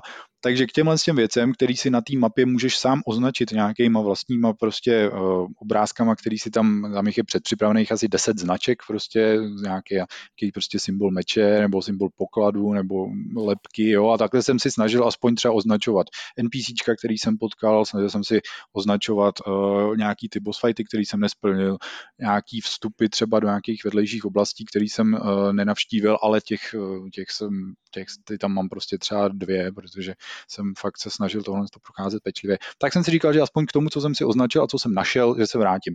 Ale že bych někde musel úplně si hledat třeba kompletní seznam těch boss fightů, to si myslím, že ne. Trochu mě mrzí, že tam není nikde napsáno, kolik z kolika jsem jich jako vlastně absolvoval. Já vím, že ve hře jich je, pokud jsem to 84, nějak přes 80, prostě jsem to někde hledal, někde jsem to našel na, na netu, tak možná si ho zkusím tak jako opticky ten seznam eh, projít. Na druhou stranu fakt tím, že jsou ty boss fighty dost podobný ve velké míře, tak já nebudu asi schopen jako rozeznat, jestli zrovna hmm. tenhle ten rytíř byl tady, nebo tenhle ten, nebo jestli to byl jiný, jo. Úplně uh, nejčastěji narážíš na vlastně takového Guardiana obrovského, který je u těch stromů. Předpokládám, jestli jste někdy viděli nějaký screenshoty nebo videa z Elden Ringu, jak ta hra vypadá, tak je tam hmm. prostě po té mapě umístěných několik velkých uh, takových svítících stromů. Hmm. Tak vlastně většina z nich má u sebe vlastně úplně identického bose. To už mi přišlo fakt jako přes čáru, že ten samý boss fight a tam mi přijde, že ani, nechci říct, že žádný rozdíl není, on jeden třeba používá, jakoby ten sam, používají ty samý útoky, ale jeden ho má třeba ohnivý, druhý ho má bleskový a takhle, což je úplně minimální obměna, jo, ale prostě je to furt to samý, tak ten boss fight třeba absolvuje třeba šestkrát až osmkrát v týře, což je úplně úplně příšerný, jo, to mi přijde už fakt divný. A vrcholem je, když už teda ta hra na konci, nebo k, k, u jednoho z těch posledních stromů neví, teda nemá žádný evidentně v kapse další typ toho poškození, který by ti, jako, který by, ti, který by mohla jako ozvážnit tím ten boss fight, tak udělá to, že ve chvíli, kdy toho nepřítele zraníš na půlku, tak tě nám prostě přihodí ještě druhýho, jako aby si bojoval se zároveň. Jo. Tak to mi přijde jako laciný a dělá to hrozně, hrozně často, ale to je vlastně nechci říct, jedna z těch, eh, jak, není to asi to nejvíc, co týře můžu vytknout, mám k tomu jako ještě, ještě jednu větší výhradu, ale je to, je to pořád jako snesitelný. Je to snesitelný nad rámec, jako vzhledem k tomu, že ta hra je strašně zábavná, tak eh, prostě jí tohle stojí jako odpustí snadno. Do budoucna, já. no povídej. Ne, no já jenom, já se přiznám, že jak jsi říkal, nemám žádný jako zkušenosti s, s hrama od From Softwareu, ale samozřejmě, že jo, vidíš screeny, vidíš, uh, vidíš streamy, vidíš videa, takže jako prostě mám jako uh, jako, jak to říct, mm, ne přehled, ale jako vím prostě, jak ta hra vypadá, že se tam jako jsou nějaký boss fight tohle, ale já si ti přiznám, že uh, jsem měl pocit, že předtím ty slousovky byly vždycky o tom, že jako procházíš nějakou oblastí a ten, ten počet bosů je jako dost omezený. Jo? Já jsem si mhm, to mhm. jako myslel a vlastně mě strašně překvapuje, co starý řek a co jako vyčítáš té hře, že tam ty, že za prvý těch bosů je 84, jo. to je pro mě mm. úplně neuvěřitelný číslo. Já jsem si je fakt to jako myslel... těch, boss, těch střetů, jako jo, těch boss fightů. A těch, univer... no, těch unikátních designů tam bude, já nevím, půlka třeba. Jo. No, no právě, jakože vůbec to číslo 84 mm. bossů, nebo řekněme fightů velkých, mm. Mm. je pro mě úplně neuvěřitelný a to, že to, že jich je tolik a ještě jako tam recyklujou ty, ty designy a fakt tam při, přiha, přihazují jenom tady ty levné varianty, že teda jako máš hmm. ohnivý a elektrický tohle. To mě jako strašně překvapuje. Já samozřejmě jako absolutně nemůžu hodnotit, jestli to je dobře nebo špatně, ale strašně mě to překvapuje teda, jo. A já nevím, jestli to dobře třeba, teda rozhodně není. a třeba jako v Dark Souls to je jako stejně, že jako máš tolik bossů a jsou tam jako i třeba stejné varianty, jenom jinak. Ale právě, že není. To je na tom jako zásadní změna, že obvykle ty sousovky měly, já nevím, řeknu třeba do 30 boss fightů a hmm. dalo by se říct, že každý z nich byl unikátní. To si myslím, že se, že se dá celkem spolehlivě říct. Byly potom třeba situace, kdy ten boss byl jakoby nějaká jeho varianta slabší, umístěná normálně v tom herním světě, takže hmm. tam byl ten design stejný. A tadyhle ty různé varianty nepřátel s těma pracovali Fromovky vždycky, ale bylo to právě u těch obyčejných nepřátel, že si měl teda rytíře, který no, jasně byl stejný a jeden má lehký štít a brání se jinak, druhý má větší štít a třetí používá obouručný meč, ale ve výsledku ty jejich pohyby jsou do velké míry podobný, vypadají úplně stejně, takže to, to je standardní a jako je to ve všech hrách. Ale u těch boss fightů to opravdu takhle není. A třeba tenhle ten boss fight, na kterým jsem se narazil, na který jsem teď narazil, tak já už jsem ho, tenhle jsem byl jako příběhově daný, si myslím, že ho nešlo obejít. Ale já už jsem na tenhle samý boss fight jin, narazil jinde. Ty bossové vypadají úplně identicky, tahle dvojce. Ten rozdíl je jenom v tom, že ty toho že ty jdeš na ně postupně. Takže ty si zabil toho jednoho, ten má úplně stejný vzhled, úplně stejný fáze, když dostaneš do půlky životu, tak se změní, hmm. ale ty zabiješ toho jednoho a pak se objeví ten druhý, zabiješ toho druhého a tím končí ten boss fight. Zatímco teď jsou tam úplně ty samý, mají stejný fáze, stejný pohyby, všechno, akorát jsou dva na jednou, mají společný health bar a ty si můžeš určit, ze které strany jako jim budeš ubírat, protože mhm. ty, když je zabiješ v oba, tak ani ne, neubereš ten health bar celý. Oni se vždycky ten jeden přivolá zpátky toho druhého. Takže takhle v tandemu jako musíš třikrát až čtyřikrát, řekněme tři a půlkrát zhruba to tak vychází na ten počet životů, prostě jim dá dostatečný poškození, aby si to něco překonal. Ale fakt mi to přijde jako hrozně, hrozně laciný. Jo. A tím spíš, že to není to nejsou jediný dva výskyty, kde tyhle ty bose potkáš. Jo. Tam je ještě, jsem narazil minimálně na jeden, kde bojuješ proti jednomu z té dvojce jako samostatně. A to je prostě další jako třetí fight. Takže mi přijde, že každý ten boss fight, který jsem tam naraz, na který jsem tam narazil, tak je, jako v podstatě by se to číslo 84 dalo vydělit zhruba třeba čtyřma, možná pěti. Jo? Jasně, jo. Což mi přijde docela, docela drastický už. Takže maličko škoda, myslím si, že jim to trošku přerostlo přes hlavu.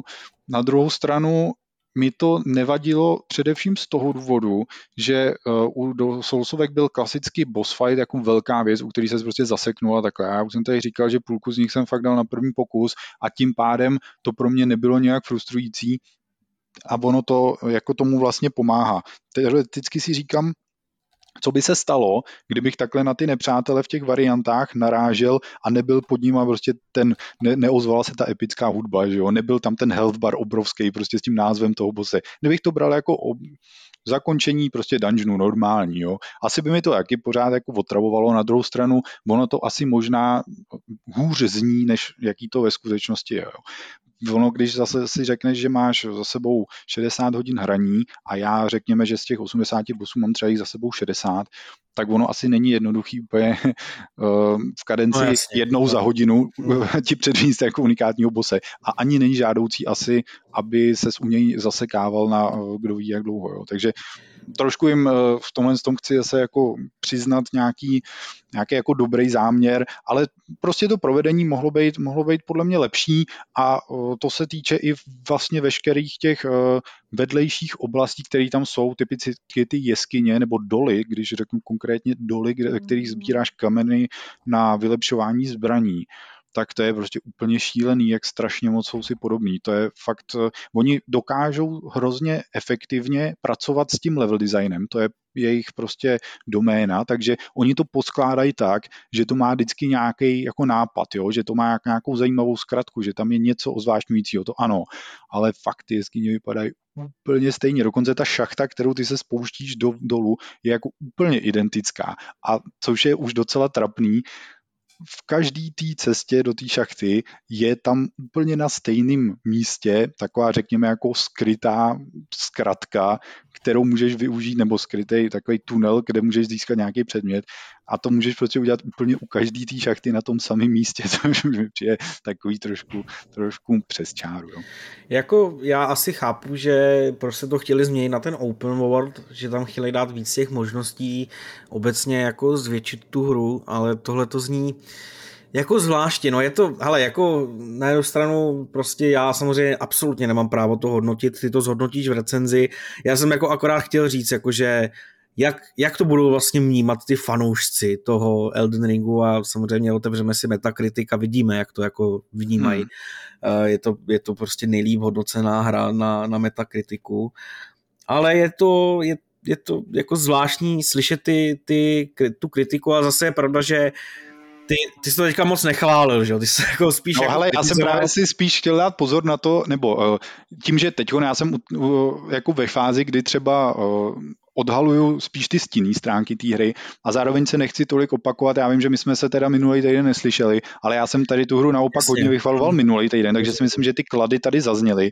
a vlastně teďkon a tenkrát totiž ty zápory nebyly ještě tak evidentní jako teď, když mám tu hru jako skoro prošlou. Jo. Takže já hmm. vlastně uh, ano, může to znít, eh, jako že, že z té hry nejsem úplně nadšený, ale eh, já jsem si spíš na dnešek připravil, když jako zase ty negativa. Já jsem minulý týden zase jako hodně vyzdvihával a s Martinem jsme se bavili hodně o tom, jak, kde je vlastně síla té hry a jak nás strašně požírá a jak jsme tam, já jsem minulý týden říkal, že jsem tam strávil během třech dní 33 hodin prostě, takže a nenudil jsem se ani minutu a chtěl jsem pokračovat, takže to je, to prostě je obrovská, jako to je, to je ta, ta, ta vizitka, kterou, kterou prostě ta hra se může chlubit, jo.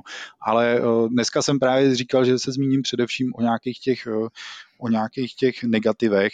A klidně můžeš ještě chvilku, chvilku pokračovat, jestli máš něco k tomu dalšímu co říct. A já potom eh, řeknu jako, jakou tu druhou oblast, kterou, o který jsem tady chtěl, o který jsem tady chtěl mluvit v souvislosti s Ne, asi jako v pohodě, jenom mě to jako, jenom tady to jsem chtěl říct jako v reakci na to, co jsi tady povídal. Já jsem zvědavý, jako máš pravdu, že, že jsem neslyšel hápod minulý, takže jsem neslyšel ty klady a jako Hele, se těším na tu recenzi pohodě. Já jsem, eh, já jsem vlastně jediným, eh, je snad jediný negativní, co jsem o té hře minulý týden říkal, což můžu vlastně po, po těch dalších 30 hodinách jenom potvrdit, je, že ta hra je graficky nekonzistentní.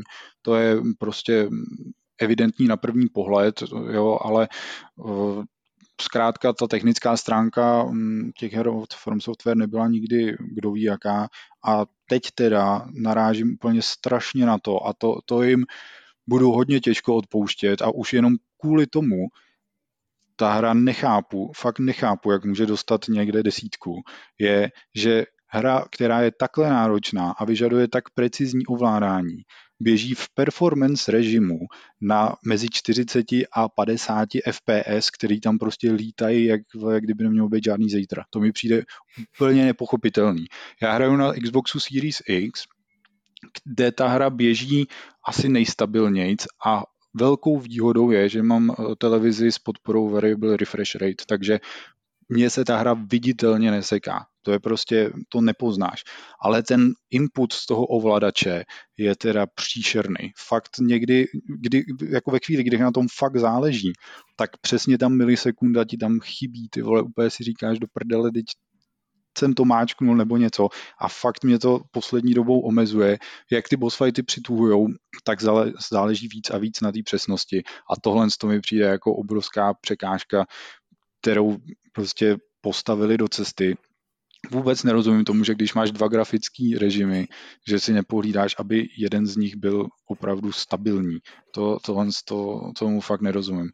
Já jsem si nemyslel, že to je až, až takový problém, ale jak říkám, teď prostě už je potřeba mít všechno vymaxovaný, reflexy mít eh, prostě někde jako úplně v nebesích a fakt eh, tu hru projít nějakým způsobem eh, nebo ukázat to nejlepší, co v tobě je a najednou, najednou ti to trošku hodí klacky pod nohy. No. Tak to je taková jako moje obvyklá stížnost na technický stav, protože mě to sere ve všech hrách, ale v takovéhle hře si myslím, že to nemá úplně svoje místo, typicky co se týče toho framerateu, nějaký jako to, že někde narazíš na postavu, která vypadá jak z PS3, to mě za stolik netrápí. No ale ta druhá velká oblast, kterou se pokusím nějak jako urychlit oproti té předchozí, protože to bych zase o tom mohl mluvit další dvě hodiny, je, že ta hra, ty se zradku divil tomu, že vlastně, nebo divil tomu, prostě si říkal, že chápeš tomu příklonu k tomu open worldu, ale že to možná týře možná tolik nesedí. Hmm ta hra potřebuje, zatím to stačí. Takhle, jak ta hra vyšla, tak je opravdu výborná.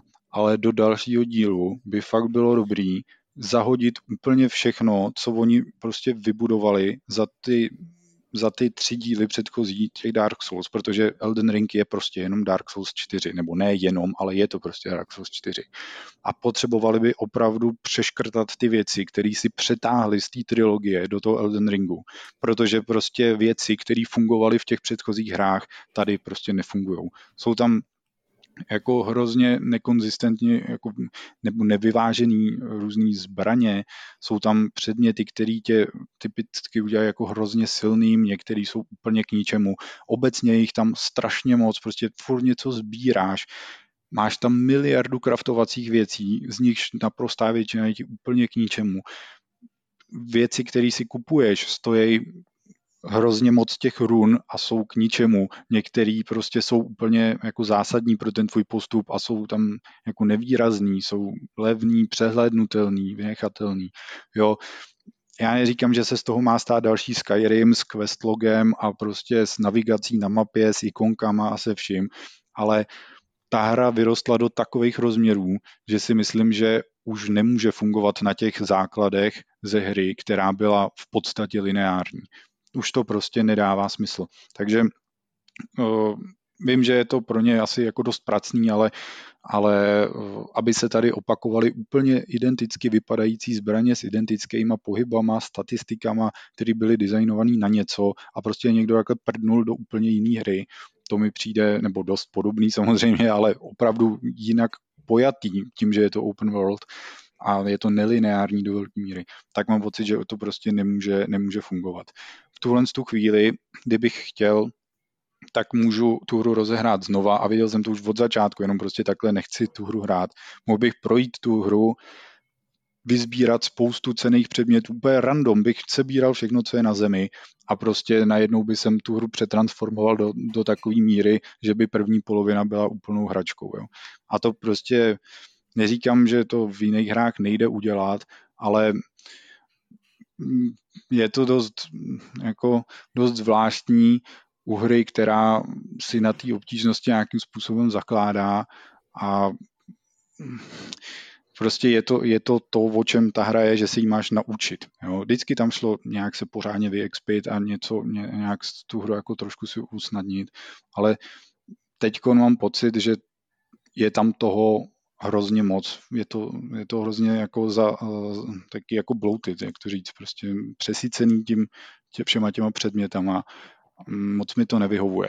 Musím říct, že ten můj styl je takový dost konzervativní, já jako nepoužívám nekraftím moc nebo nepoužívám spousty těch předmětů, protože vždycky, když se o to snažím, tak zjistím, že jsou prostě nepoužitelní nebo ten benefit je hrozně malý. Takže já jsem spíš tako, mám takovou tu tankovací postavu, se kterou se mi daří teda jako celkem v pohodě ten svět procházet, ale vůbec si neumím představit, že někdo třeba se rozhodne, že půjde cestou, že bude kraftovat a bude si prostě kupovat ty, re, eh, ty recepty u těch prodavačů a bude za ně utrácet ty runy místo toho, aby se leveloval. Protože já jsem tuhle cestu nevyzkoušel, to málo, co jsem z ní vyzkoušel, mi z ní ale říká, že tahle cesta prostě nefunguje. Budeš prostě slabý, dostaneš dvě rány a chcípneš a to, že si vykraftíš o pár procent efektivnější, já nevím, šípy do luku, to tě podle mě nějak zásadně nepomůže.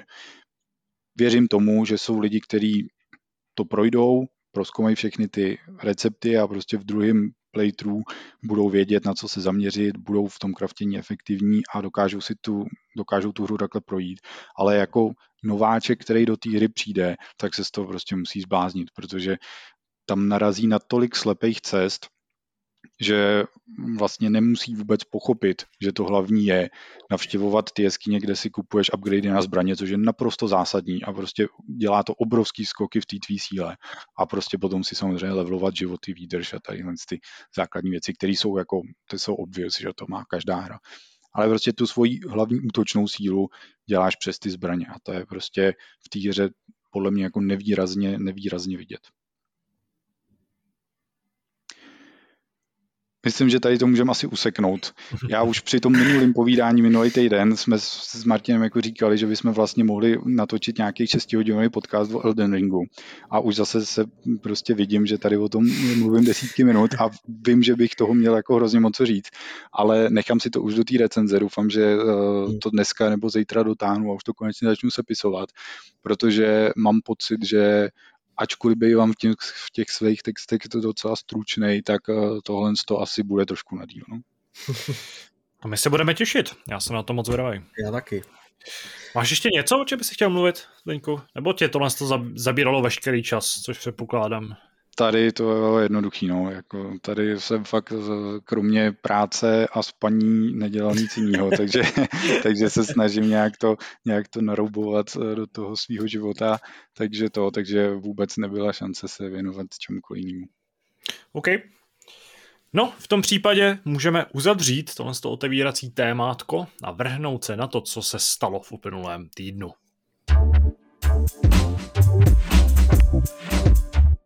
V rubrice Stalo se se tentokrát otřeme o uh, dvě zajímavá témata nebo uh, dvě taková všeobjímající záležitosti, které v současnosti řešíme v herním průmyslu. Uh, to první z nich je čistě pozitivní, aspoň z mýho pohledu, protože v posledních dnech přicházejí zprávy, které tak trochu naznačují, že se svět jako takový a i ten herní a herní průmysl vrací do kolejí, ve kterých jel, nebo aspoň do určitý míry, ještě předtím, než přišel koronavirus koronavirus nebo covid, než uh, nám jaksi tohle z toho onemocnění sebralo spoustu eventů, na který jsme byli zvyklí, na který jsme se jako hráči i jako herní novináři těšili. Uh, jednoduše řečeno, uh, pořadatelé Gamescomu, uh, kolínská Kölnmesse, uh, veletržní uh, nebo uh, výstavní prostory uh, v tom, tom německém městě oznámili, uh, že skutečně proběhne Gamescom 2022 v podobě, která se uh, minimálně blíží tomu, jak jsme na ní byli zvyklí do roku 2019, čili že se na výstavišti objeví skuteční lidé, objeví se tam stánky, uh, objeví se tam i nějaký návštěvníci, a všechno nasvědčuje tomu, že se tam objevíme i my jako novináři a spousta našich kolegů z biznisu, eh, z vydavatelství a z dalších, dalších z těch eh, důležitých součástí herního průmyslu. A že se po těch dvou letech vlastně formátů veletrhu, který nejsou úplně jako atraktivní, protože ačkoliv se jak Gamescom, tak E3, tak uh, vlastně další tyhle ty tradiční eventy snažili nějakým způsobem nahradit ty, svůj, uh, ty svoje vlastně zrušené fyzické události nějakým digitálním, nějakou digitální formou, tak sami víme, že to nebylo úplně ideální a že i pokud jste se třeba snažili nějakým způsobem zapojit do těch jako digitálních showfloorů, nebo jak se to dá nazvat, já jsem třeba zaregistrovaný na E3, tuším, a snažil jsem se tam jako zapojit do nějakého toho panelu, tak to prostě bylo úplně jako k ničemu, prostě to byl ztracený čas velmi jednoduše. Teď to vypadá, že minimálně Gamescom proběhne uh, ve své původní podobě. Uh, kromě toho, že jsou tam nějaký detaily toho, že bude zelenější, takže uh, se budou snažit pořadatelé nějakým způsobem zahladit svoji uhlíkovou stopu, což je příjemný samozřejmě, ale nás to asi v praxi jako diváky nebo jako návštěvníky úplně, úplně neovlivní. Uh, co by nás mohlo docela pozitivně ovlivnit, uh, teď mluvím vloženě jako za sebe, nebo prostě za, za lidi, kteří třeba z redakce pojedou na Gamescom, to je myslím věc, kterou můžeme rovnou avizovat, že máme rovnou už odsouhlaseno, respektive už jsme se bavili o tom, že se do Kolína nad Rýnem vydáme a že budeme nabízet nějaký Eh, nějaký materiál a nějaký eh, dojmy přímo z, přímo z výstaviště, tak je příjemný to, že dle těch náznaků, které nejsou úplně konkrétní, ale eh, pořadatelé hovoří o tom, že budou samozřejmě muset nějakým způsobem regulovat to, jak Gamescom vypadá, protože původní podoba uh, teda spočívala v tom, že 400 tisíc Němců a dalších různých hráčů z celého světa se mačkají v obří a obřích halách a,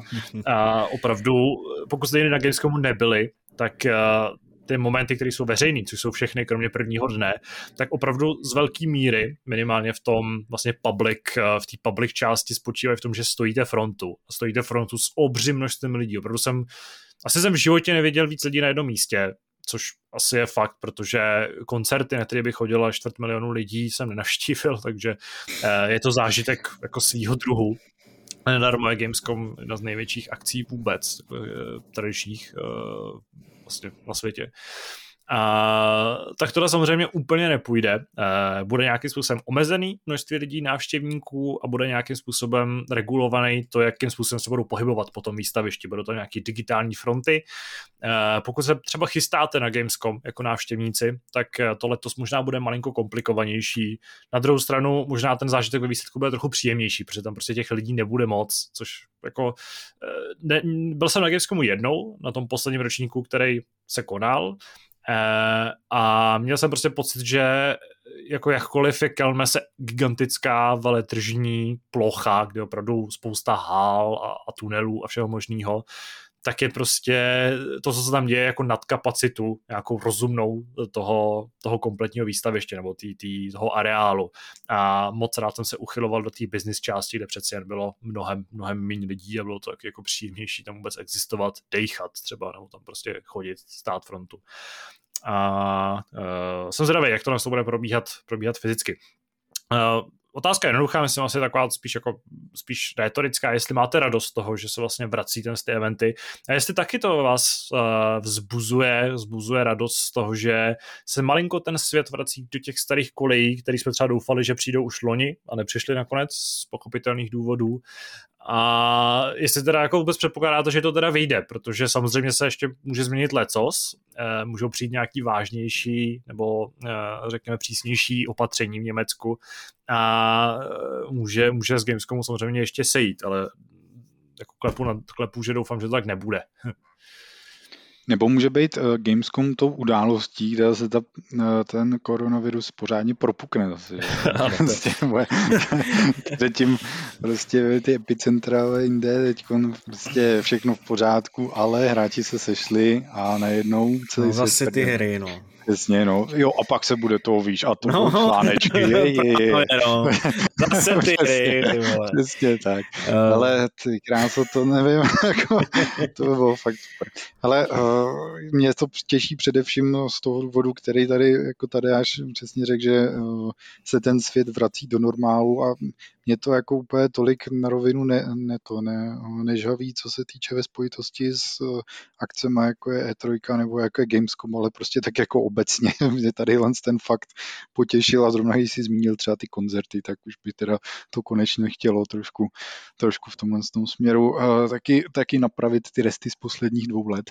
Ale zpátky, zpátky k těm herním akcím. Ty si tady zmínil ty davy, který, který tam obvykle bývají já nevím, jestli to bude až v takovémhle rozsahu, teda ta akce, ale kdyby jo, tak já teda osobně bych z toho měl velký respekt. Já nevím, jestli, eh, jak to cítíte vy, ale úplně nemám pocit, že eh, zatímco před, já nevím, měsícem jsme tady eh, všichni, nebo dvěma měsícema možná v panice, v panice všichni nevylejzali pomalu z baráku a ty statistiky té nakaženosti byly nejvyšší za, za jako celou tu dobu, co se tady s tím potýkáme, takže by teď to bylo najednou vyřešený a chtěl jsem se tam někde mačkat mezi statisícem lidí, to teda za mě úplně nechci.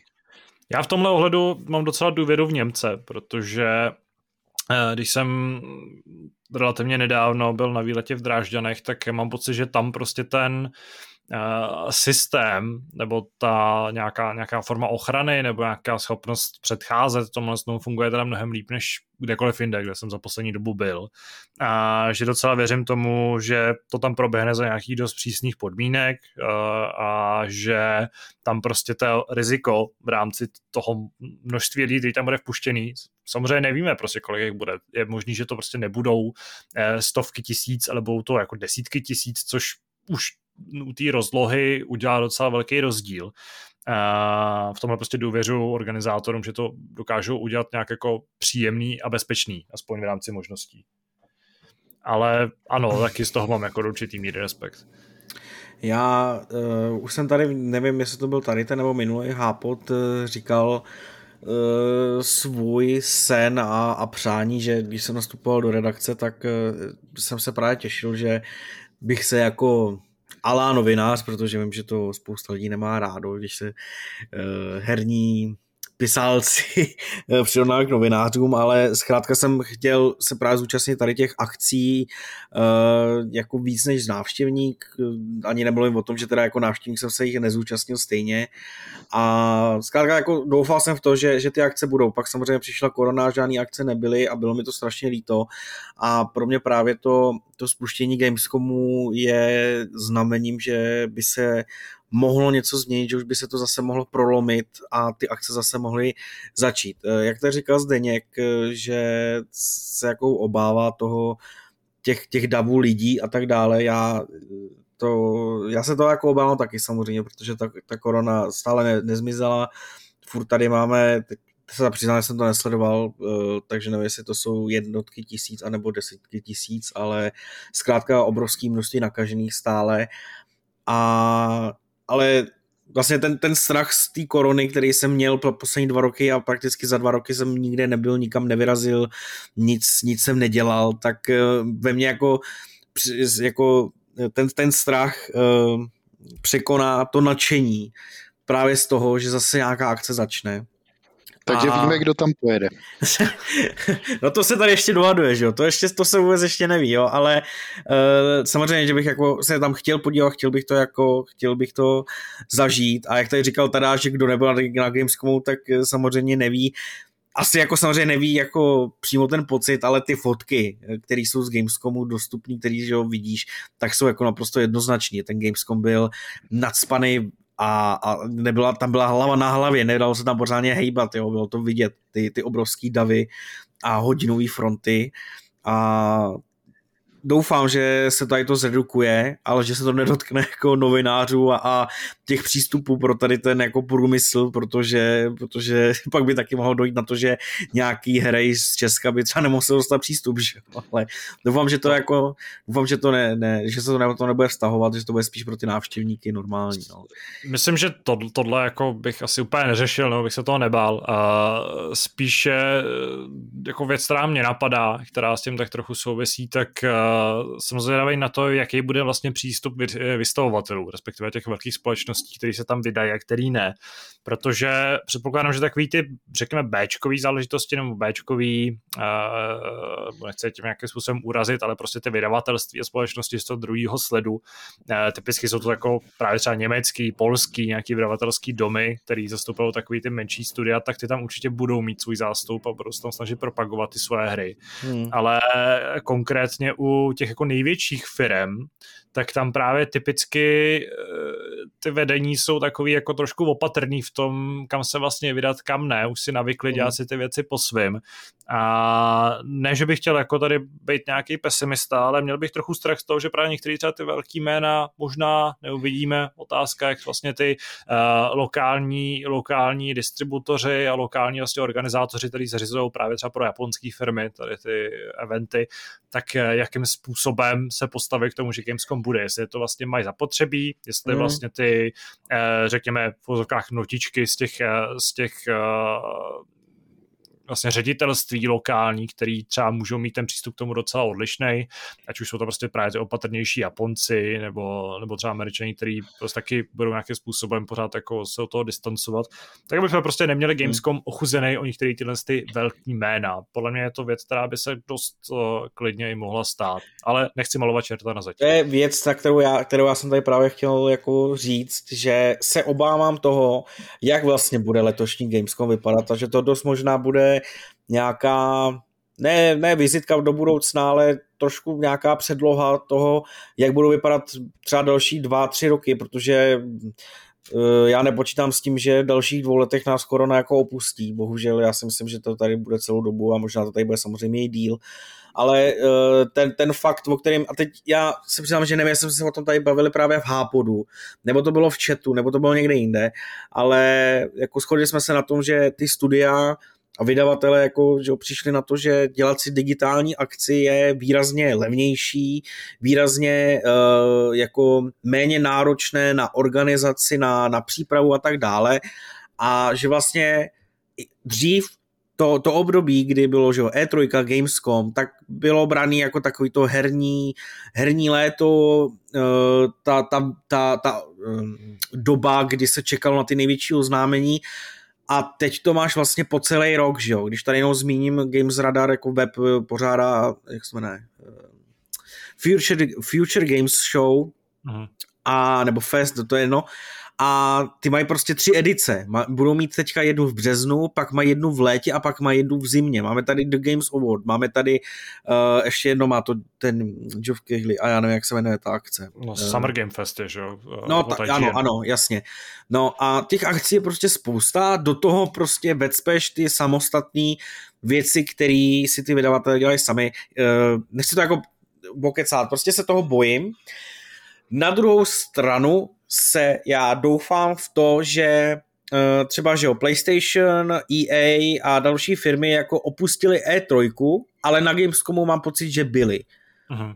Jo, byli. myslím, že, myslím, že tam byly PlayStation, se, ne? Eh, Gamescom se jako liší uh, tím, svým, tím svým konceptem. No jasně, to no jasně. prostě veletrh, kam přijedou uh, ty hráči a fanoušci vlastně toho hraní se to jako vyzkoušet mm, nějakým mm. způsobem a je to spíš taková jako velká reklamní kampaň, která no, uh, právě. nějakým způsobem vyplatí tě vystavovatelům. Je to vlastně trochu odlišný od toho jako čistě biznisového uh, biznisového pojetí E3. Mm. No a právě kvůli tomu, že z toho důvodu mám, poc- a mám pocit, že uh, ta E3 prostě, že jo, pomalu, ale jistě umírala právě tím svým zaměřením. Vemte si, že z té zoufalosti už tam zvyšovaly eh, počty normálních, eh, normálních návštěvníků, kteří si mohli zakoupit ty vstupenky, které ale stály horentní sumy. Gamescom v tomhle to byl, jak říkáš, otevřenější a teď jsem se koukal na čísla, prostě 400 tisíc lidí, jo, to je absolutně neuvěřitelné číslo. A já prostě doufám, že Gamescom v tomhle stále zůstane tou velice atraktivní akcí, myslím si, že největší na světě, která bude lákat všechny ty velké firmy na to, aby tam, aby, aby si schovávali ty překvapení právě na, na, na tady tu akci. A zase jsme tady prostě zažili uh, tu, tu dobu jako za starých časů, to zní blbě, ale jo, prostě 2018, 2019, kdy Eh, se ta oznámení koncentrovala na tu jednu část. A samozřejmě to jako teď je to strašně subjektivní pocit, protože já o těch hrách píšu, pro mě tyhle ty akce byly vždycky jako obrovskou událostí, strašně jsem se na to těšil a eh, teď tím, že ty akce se rozprostřely jako na celý rok a mám pocit, že se dává menší důraz třeba na nějaký utajování a tak dále, tak vemte si, že za poslední dva roky se strašně rozběhl jako trend insiderů, trend úniků, eh, kdy prostě tady píšem eh, skoro o všem, co se oznámí, o čem se spekuluje, víme o, o roky dopředu o tom, co, co bude, co nebude. A mě to vlastně strašně mrzí, protože když si přečneš ten lík nebo ten únik, tak jako si řekneš, OK, to, to zní zajímavě, a když to oznámí, tak tě to vůbec nepřekvapí, protože jsi o tom věděl, ale ani v jednu tu chvíli nejsi jako nadšený, nejsi překvapený. A já doufám, že tohle se prostě vrátí do těch, do těch starých kolejí.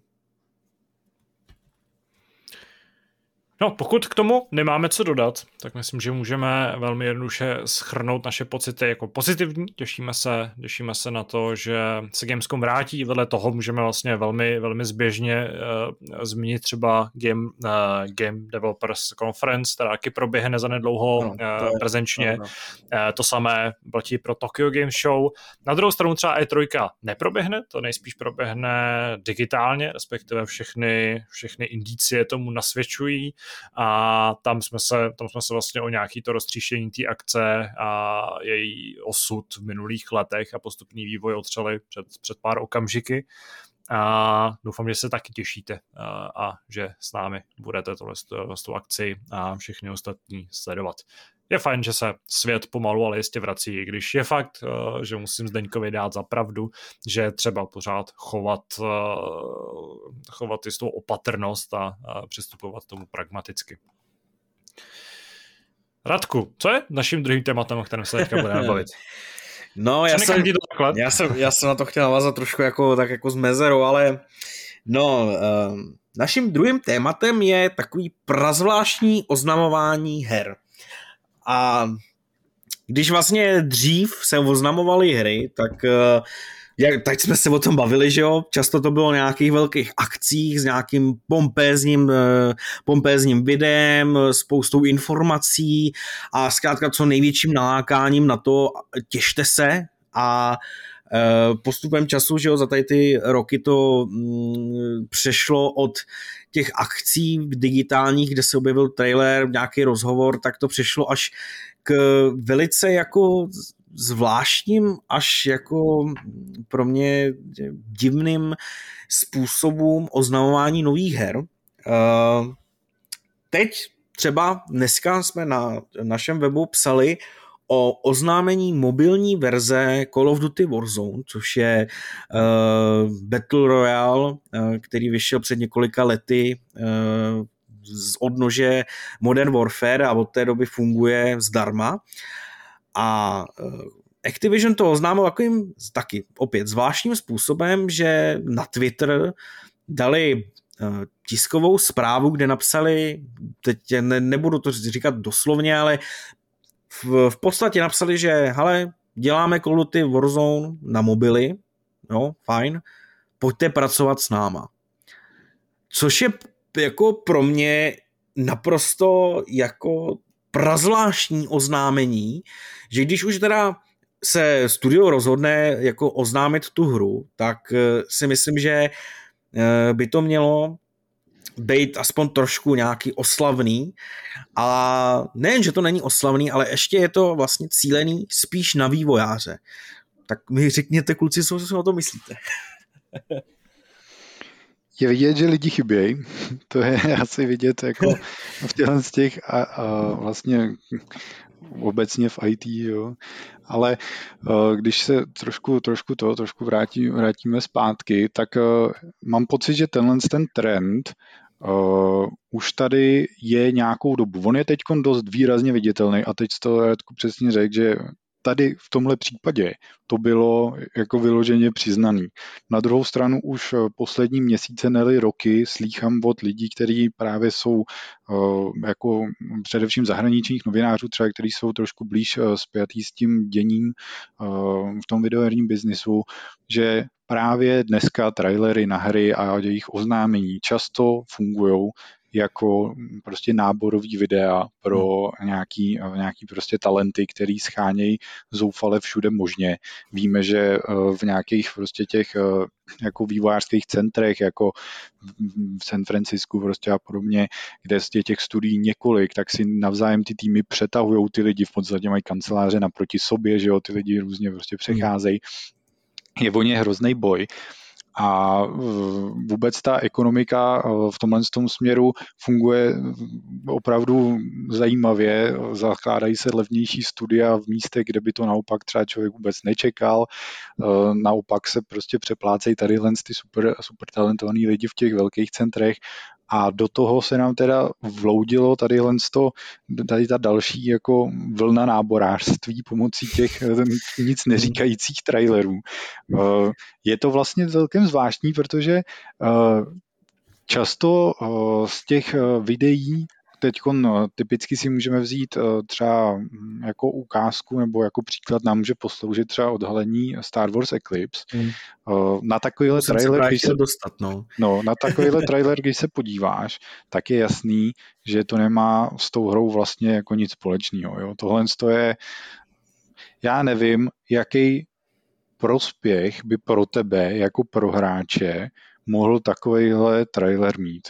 To je podle mě spíš nějaká vize, kterou se ty výváři chtějí vydat a teda asi pochytat nějaký lidi, kteří by uh, jako na téhle vizi teda chtěli pracovat, jo. Hmm. Ale pokud je to hra, která je přiznaně plánovaná na vydání, teď já nevím za kolik let, pamatuješ si to Radku? Kolik, bylo to, bylo to myslím, že 2027. Ty kráso.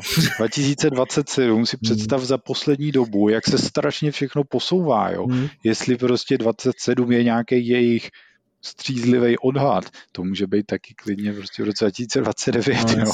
To je prostě naprosto mimo realitu jako za mě. Tohle je asi ten nejextrémnější příklad, ale ono jich na druhou stranu je fakt hodně. No já jsem právě uh, se k tomu chtěl dostat, protože právě uh, Star Wars Eclipse je asi tím, um, pro mě teda, a jak si řekli ty, uh, je to takovým jako nejvýraznějším eh, tím jako příkladem tady toho náborářství. I když právě tady v tom případě to nebylo přiznaný a začal jsem tím Warzonem, protože to je za mě jako první, nebo aspoň si to teďka neuvědomuji, že by tady byl jiný, přímo jako oznámení nové hry, který je udělaný proto, aby nabrali noví lidi. Protože máme tady třeba Blizzard, který řekl, hele, pracujeme na úplně nový značce, která eh, není spojená s našima dalšíma jako světy, s našimi dalšími světy a eh, je to úplná novinka, která vlastně o který se ani pořádně nespekulovalo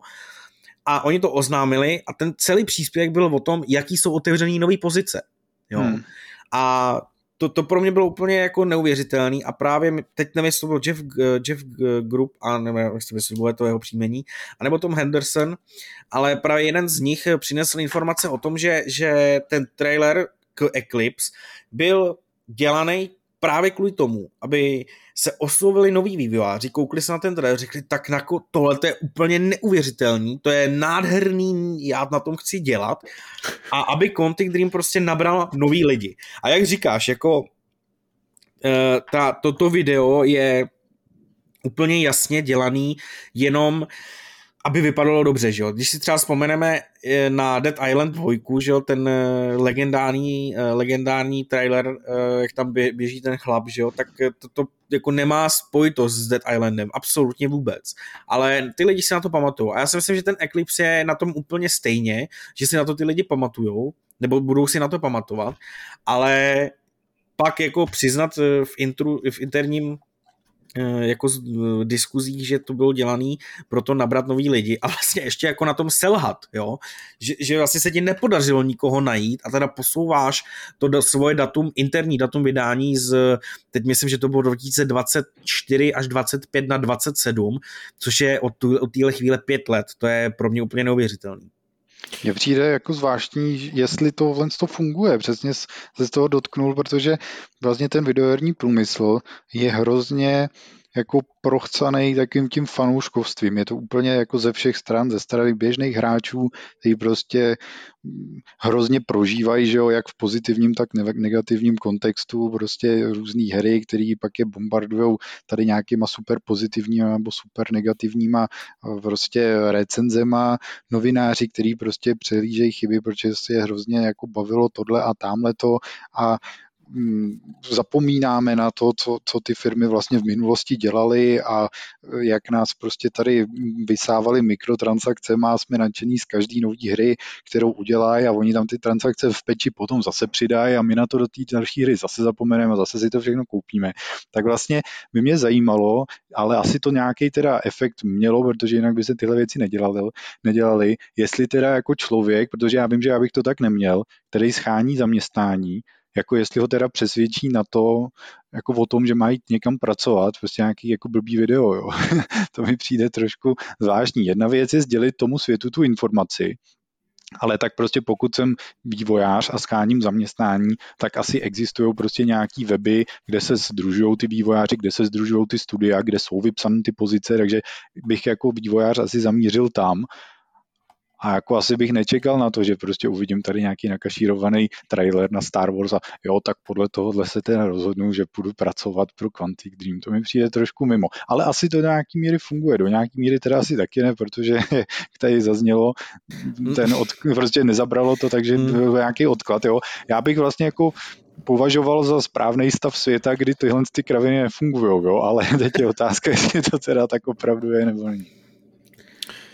Já jsem, a k tomu přispěju asi jenom tím, že tady dlouhodobě uh, už uh, vyjadřuju jakýsi nespokojení s tím, jakým způsobem se v současnosti odhalují hry a, a jakým způsobem už se jako kalkuluje s tím, že v roce 2021 odhalíš něco, ale hodláš to vydat až jako za 6 nebo 7 let, což mi prostě přijde naprosto extrémní. A jakkoliv chápu, že tohle oznámení, podobné oznámení možná fungují jako zajímavý náborový náborový eh, prvek, tak eh, z pohledu hráče, herního novináře mě ty věci naprosto strašně iritují. Já prostě stojím si za tím, že pokud nemáš teda v ruce nějaký jako, v rukávu nějaký, nějaký ESO, typu Elden Ringu, který si můžeš dovolit, řekněme, eh, představit eh, v roce 2000, asi, asi nepředpomenu přesně, jestli to bylo 18 nebo 19 nebo 17 a pak můžeš nějakým způsobem živit, živit hráči, živit ten hype a pak tu hru vydat o čtyři roky později. Pokud něco takového nemáš, tak prostě mi přijde jako to samý, tohle to jsme řešili třeba u toho remakeu Splinter Cellu, který také byl představený, verzoval vlastně o něm jako vůbec nic nevíme, byl to jenom obrázek, byl to prostě nějaký jako nějaký totální pouták, který zřejmě bude ještě dlouho trvat, než eh, se překlopí nějakou skutečnou hru. A jakkoliv mi třeba právě Radek oponoval tím, že prostě tím jako dáváš najevo hráčům, že na něčem pracuješ a tu, tu komunitu tím nějakým způsobem uspokojíš. A teď, když o tom mluvím, tak mě postupně napadají další příklady. Jeden za všechny třeba Dragon 4, který taky už je podnámený jak dlouho a už se prostě řeklo, že bude Mass Effect.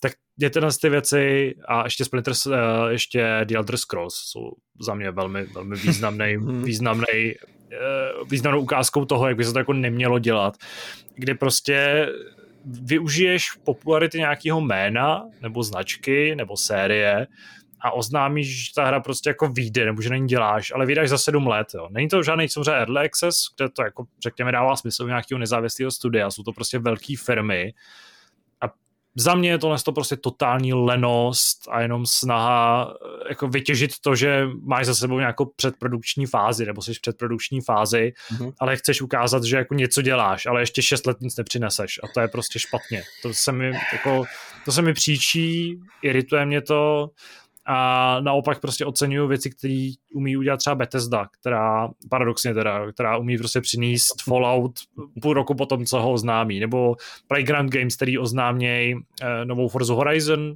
v létě, na podzim vyjde to je za mě jako ideální způsob, jak by se měl oznamovat hry, případně ano nějaký rok, dva, eh, když tam přijde nějaký problém s odkladem, budíš, to jako chápu, akceptuju.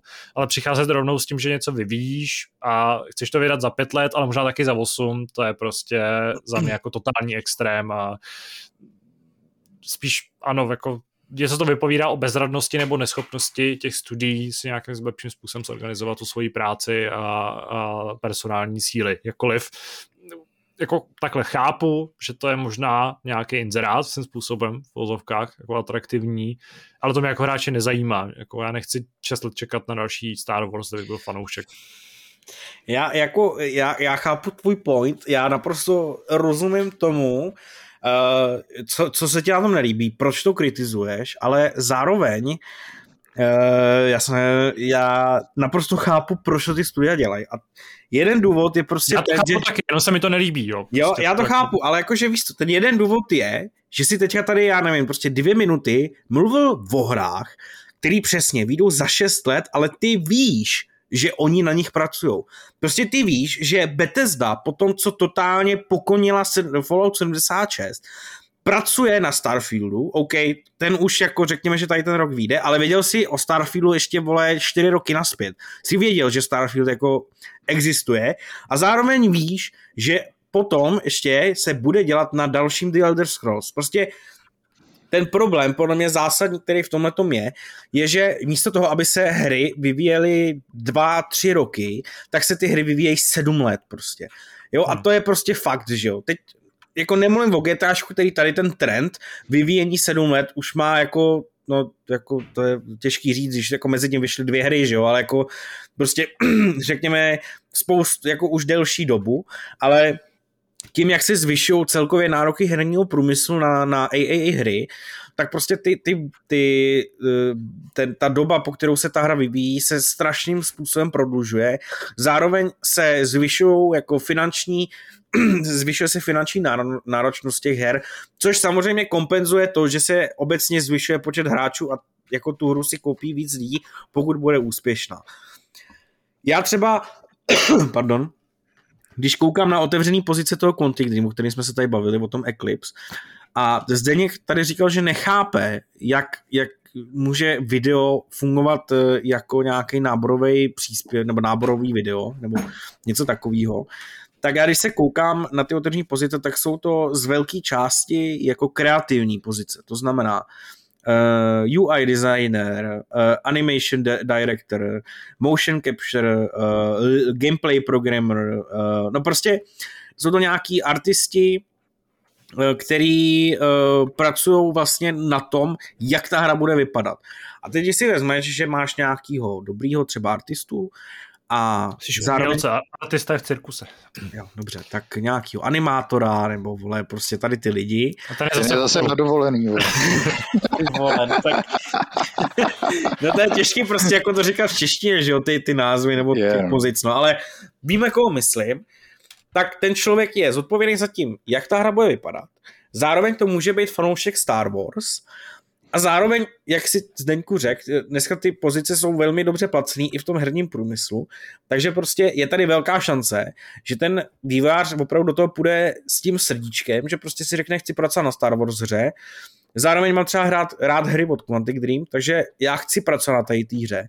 A i třeba Jason Schreier často říká, že ty vývojáři jsou jako já nevím, jak to říct jako česky, jo, passionate prostě o té hře. Vášnivý. Ano, dobře, řekněme takhle.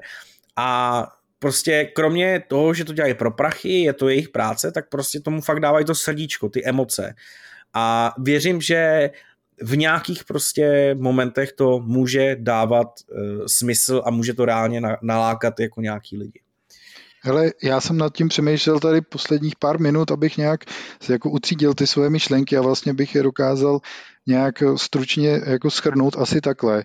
Videa na jako trailery na hry, které ještě neexistují, klidně ano, ať si je teda dělají, ale podle mě se musí ty vývojáři nebo ty týmy naučit jako na ně nelákat ty fanoušky. Musí na ně lákat ty vývojáře teda, pokud ty videa mají takovýhle účel. Protože prostě nechceš zklamat ty lidi tím, že ta hra nevíde dalších sedm let. Hmm. Například chceš udělat video 15 vteřinový se záběrem na svět příštího Elder Scrolls a nalákat tím lidi, dobře, ale tak to prostě neukazuj na nějakém eventu, který je cílený pro hráče. Tohle to video, pokud prostě uvolníš někde v rámci přes nějaký náborový kampaně, tak stejně samozřejmě ty hráči si ho po internetu budou přeposílat a bude prostě, vejde to ve známost, takže ty jako k tobě jako vývojáři se to rozhodně dostane, ale zároveň tím nespůsobíš takový komunikační šum, jakože ta hra by třeba mohla za rok, za dva, za tři výjít. Hmm. Jo, jako chápu, chápu tvůj point. No, abychom to nějak uzavřeli, jsme se trošku zatočili do kruhu. Eh, časy se mění, mění se i způsoby, jakým, jakým propagují uh, studia svoje hry a svoje projekty, jakkoliv z toho uh, nejsme úplně nadšení, tak je fakt, že to tím zásadním bodem, který tady zmiňoval Radek, je to, že vývoj velkých projektů je čím dál složitější, čím dál náročnější, čím dál dražší. A ačkoliv ten jako výsledný produkt nebo v rámci toho výsledného produktu z toho samozřejmě profitujeme my jako hráči, tak uh, během toho vývoje je to pro nás uh, spíš vlastně jako negativní, negativní záležitost a negativní vývoj. Ale jsem zvědavý, jak se tohle to bude vyvíjet do budoucna, jestli to, to nás internet opravdu bude jako zvyšovat a zvyšovat, nebo jestli ta náročnost bude zvyšovat a zvyšovat a za chvíli budeme čekat na hry třeba 10 let o to známení, což už jako doufám, že se nestane ale v současnosti se musíme, musíme smířit s tím, že takovéhle projekty budou a minimálně u těch velkých firm tak hold fungovat se tomu hold nevyhneme. No pokud nemáte co dodat, tak se můžeme uh, velmi spěšně přesunout k dotazům.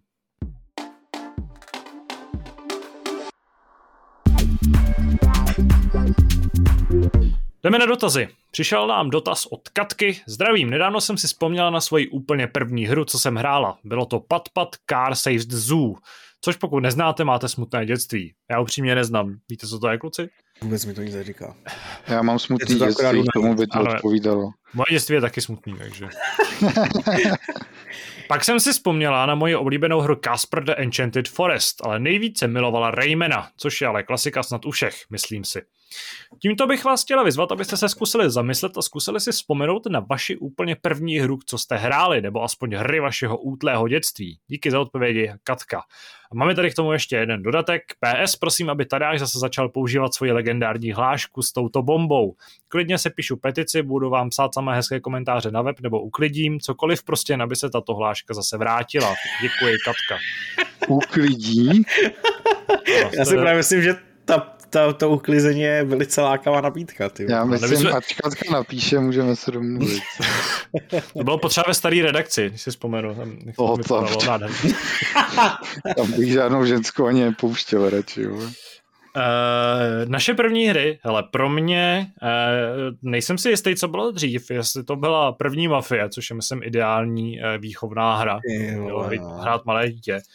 A nebo eh, tam mimochodem mám spojenou krásnou vzpomínku s tím, jak jsme to hráli v obýváku na bráchově notebooku. A zrovna tam běžela ta eh, ikonická scéna s Paulím, který se rozčiluje e, a ptá, stáže se, jestli to tady je nějaký cenzura Luna Park. Uh, myslím, že to byla taky scéna, která mě velmi dobře vychovala, eh, takového člověka, jaký jsem. Ale nejsem si jistý, jestli prvníma hrama, který, kterýma jsem hrál, který jsem hrál, nebyla, uh, nebyl vlastně ten bundle, který přišel k prvnímu Xboxu, kde jsem hrál Metal Madness 3 a první Halo. To podle mě byly vlastně první hry, který jsem, který jsem hrál. Vlastně si pamatuju, že jsem tehdy moc netušil, nebo jsem vlastně neznal koncept počítačové hry a byl jsem trochu překvapený z toho, že to je jako něco interaktivního na obrazovce. Ale už je to, už je to hodně let, na můj věk samozřejmě, a myslím, že to byly vlastně moje, moje první hry. Ze svého ústěho dětství to je, pamatuju si tohle a pak samozřejmě na počítači, co jsme měli doma, jsem hrál vlak, a Toma a Jerryho, ale nespomenu si přesně kterýho, ale možná víte přesně, který to je, takový ten, eh, kde jste mohli házet vajíčka po Tomovi a, a ještě jsem hrál Cycles, což byla vlastně uh, taková poměrně letitá motorková, motorková záležitost. A později ještě další věc, kterou jsem hrál, byla Elastomanie první. Jo, vlastně. ta byla výborná. Co u vás, chlapci? Hele, no. já, já mám poměrně jako živou vzpomínku na, na svoji první hru. Nevím, jak je možný, že se to v mém uh, fungusem prožraném mozku stále udrželo, ale uh, jsem si docela jistý, že první hrou, kterou jsem kdy hrál, byl u mámy v práci na počítači, byl to Prehistoric a myslím, že to byl Prehistoric 2, pokud jsem byl. Tam si nejsem už jistý, jestli to byla jednička nebo dvojka, ale mám pocit, že dvojka. Takže taková prostě plošinovka, kde jste chodili uh, s nějakým pračlověkem a mlátili kijem, tak uh, to, to, byly moje, to byly moje první herní zážitky. Já uh, mám tady to jako strašně zamlžený a je to jako podle mě především kvůli tomu, že když... Kamarád, ty vole, vůbec nevím, jak na tohle jako reagovat. Ne? To bylo asi jiný, ale dobrý. To bylo, tak, to bylo tak špatný, ty vole. Kouření je špatný. Já, není myslet, že se tomu směje zrovna Zdeněk, že jo? Trocha toho health shamingu. Já jsem, byl, já jsem byl zrovna naštěn asi včera nebo převčera, že už mám taky ty fotrovský vtipy, takže mě taky debility dokážou prostě pobavit. No, ale to je to jako už třeba v pohodě, ale že tady až má fotrovský vtipy, ty vole, to nevím, no. Když jeho první hra, kterou hrál, byla Mafie, ty vole.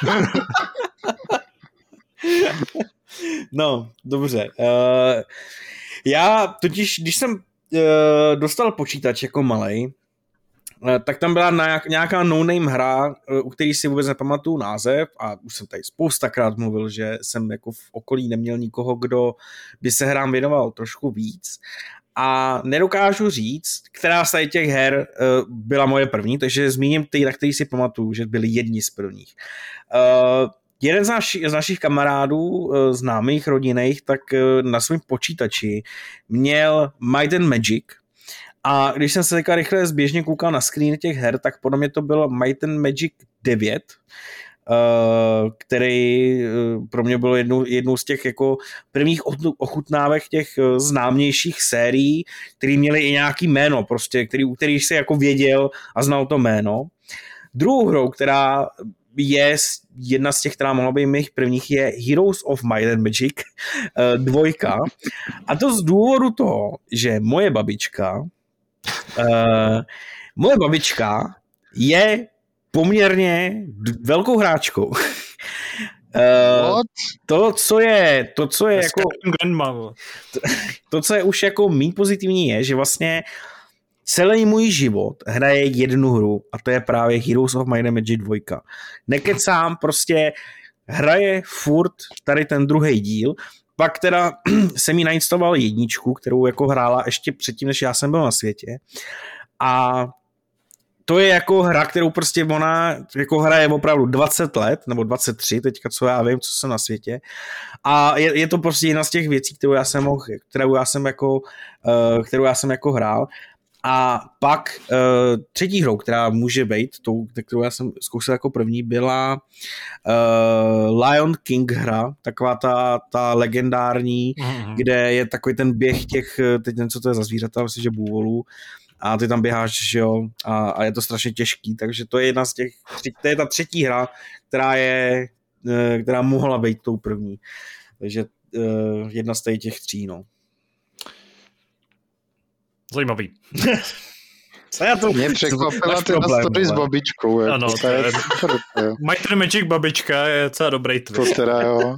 A tak někteří lidi hrajou prostě celý život vole, šachy jo? třeba, vole, tak prostě babička no, hraje. To, moje babička, moje babička je jako skvělá a jako já naštěstí nemám problém vlastně s tím, že, že když jako se říká prostě, jak musíte uh, mamce a babičce jako vysvětlovat, jak se něco používá, tak já s tím jako nemám až takový problém.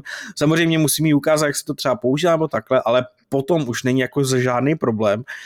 A uh, právě jako kromě tady toho, že hraje teda uh, Heroesy už prostě opravdu 23 let a i díky tomu jako jsem se já dostal k tady té sérii a mám jí rád, tak hraje jako facebookové hry třeba, jo, nebo, nebo na superhrách takhle. Ty už prostě... neexistují, ne? Facebookové hry pořádně. Jo, existují. Existují, právě proto ti to říkám, že takže prostě, když si tady minule frajeřil s divokýma kmenama, tak se akorát ukrad babičce její účet. Je mi to úplně jasný. A v Travianu tě dobila, takže ho nemáš rád. Vole, to jsou, to jsou dobrý, dobrý ty, no, teorie. Já Další to dotaz. Nikdy nepřiznám. No. Další dotaz nám přišel od našeho verného posluchače a čtáře JM Bounce. Zdravím do redakce, omlouvám se za delší dotaz. Pořadil jsem Day One Gran Turismo 7 na základě opěvujících recenzí z celého světa a nestačil jsem se divit, jaká ta hra je. Grafika je sice pěkná, replaye jsou celkem vychytané, vylepšování aut je OK, ale ten zbytek nic moc. Navíc mi přijde, jako by mi hra byla dělaná, uh, navíc mi přijde, uh, jako by hra byla dělaná v podstatě jen na ovladač. Já hraji na volantu s řadící pákou a to nastavení volantu je prostě tragédie. Možná jsem slepý, ale nikde nejdou zvýšit stupně otáčení volantu. Takže se ztrácí přesnost a sráží to výhodu hraní na volantu. Jenže těch věcí je bohužel více. Fyzika aut je špatná, i když je aspoň rozdílná pro různá auta, což je plus. Absence kvalifikace, tragická umělá inteligence, která navíc podvádí, debilní a zlouhavé navádění v menu při závodech, rolling starty a tak dále. Na druhou stranu můžu pochválit nastavení zvuků a kavárna, eh, která na druhou stranu nejde tak do hloubky, jak bych čekal. Po tomto zklamání jsem po dlouhé době nainstaloval Project Cars 2 a to se hraje jako víno. Grafika nic moc, ale zážitek z jízdy a závodu mnohem lepší. Auto tam mám více pod kontrolou a i když mi ustřelí zadek, tak se s tím dá něco dělat. V Gran Turismo 7 je to na volantu nadlidský výkon, a to buď bez asistentů, nebo s, uh, a to ať už s asistenty, nebo s full a to, to ať už bez asistentů nebo s full asistenty. A to není tím, že by mi neseděly arkády. Rád si zahraju Need for Speed, Grid nebo vynikající Forza Horizon nebo Motorsport a Drive Club byl také super. Ale Gran Turismo 7 je pro mě velké zklamání. Jako kdyby hra zamrzla v dobách Gran Turismo 5 a jen dostala nový kabátek, ostatně stejně jako šestý díl. A to jen grafický, protože um, grafické rozhraní je pořád stejně hnusné a je lepší ho vypnout. Čekal jsem také lepší quality of life, ale ty nepříjemné archaické neduhy předchozích dílů přetrvaly. Polyphony Digital jsou asi moc konzervativní, podobně jako From Software. No každopádně The Real Driving Simulator se nekoná. Vtipné mi přišlo, když jsem jel po rovince a trhal s volantem ze strany na stranu. Ty tvrdé dopady na dorazy tlumičů jsou úsměvné, ani větší arkády se takhle hloupě nechovají. No a na závěr samozřejmě dotaz. Čím si myslíte, že je způsobeno vysoké hodnocení v recenzích i přes zjevné nedostatky? Je to tím, že na PlayStationu toho moc není, nebo že je to konečně další regulární díl od do PlayStationu 3 a tak přišla větší benevolence, či líbivý marketing a hype? Neříkám, že je Gran Turismo 7 odpad. Chápu, že si to spousta lidí užívá i přes ty přešlapy, ale ty 10 z 10 na metakritiku mi nepřijdou zrovna adekvátní. PS, po dopsání dotazu jsem si poslechl poslední hápot a jsem rád, že v té kritice nejsem sám. S pozdravem JM Bounce. Uh, ano. Já jsem chtěl uh, zrovna se zeptat, jestli ten, ten dotaz přišel po tom posledním podcastu nebo ještě před ním.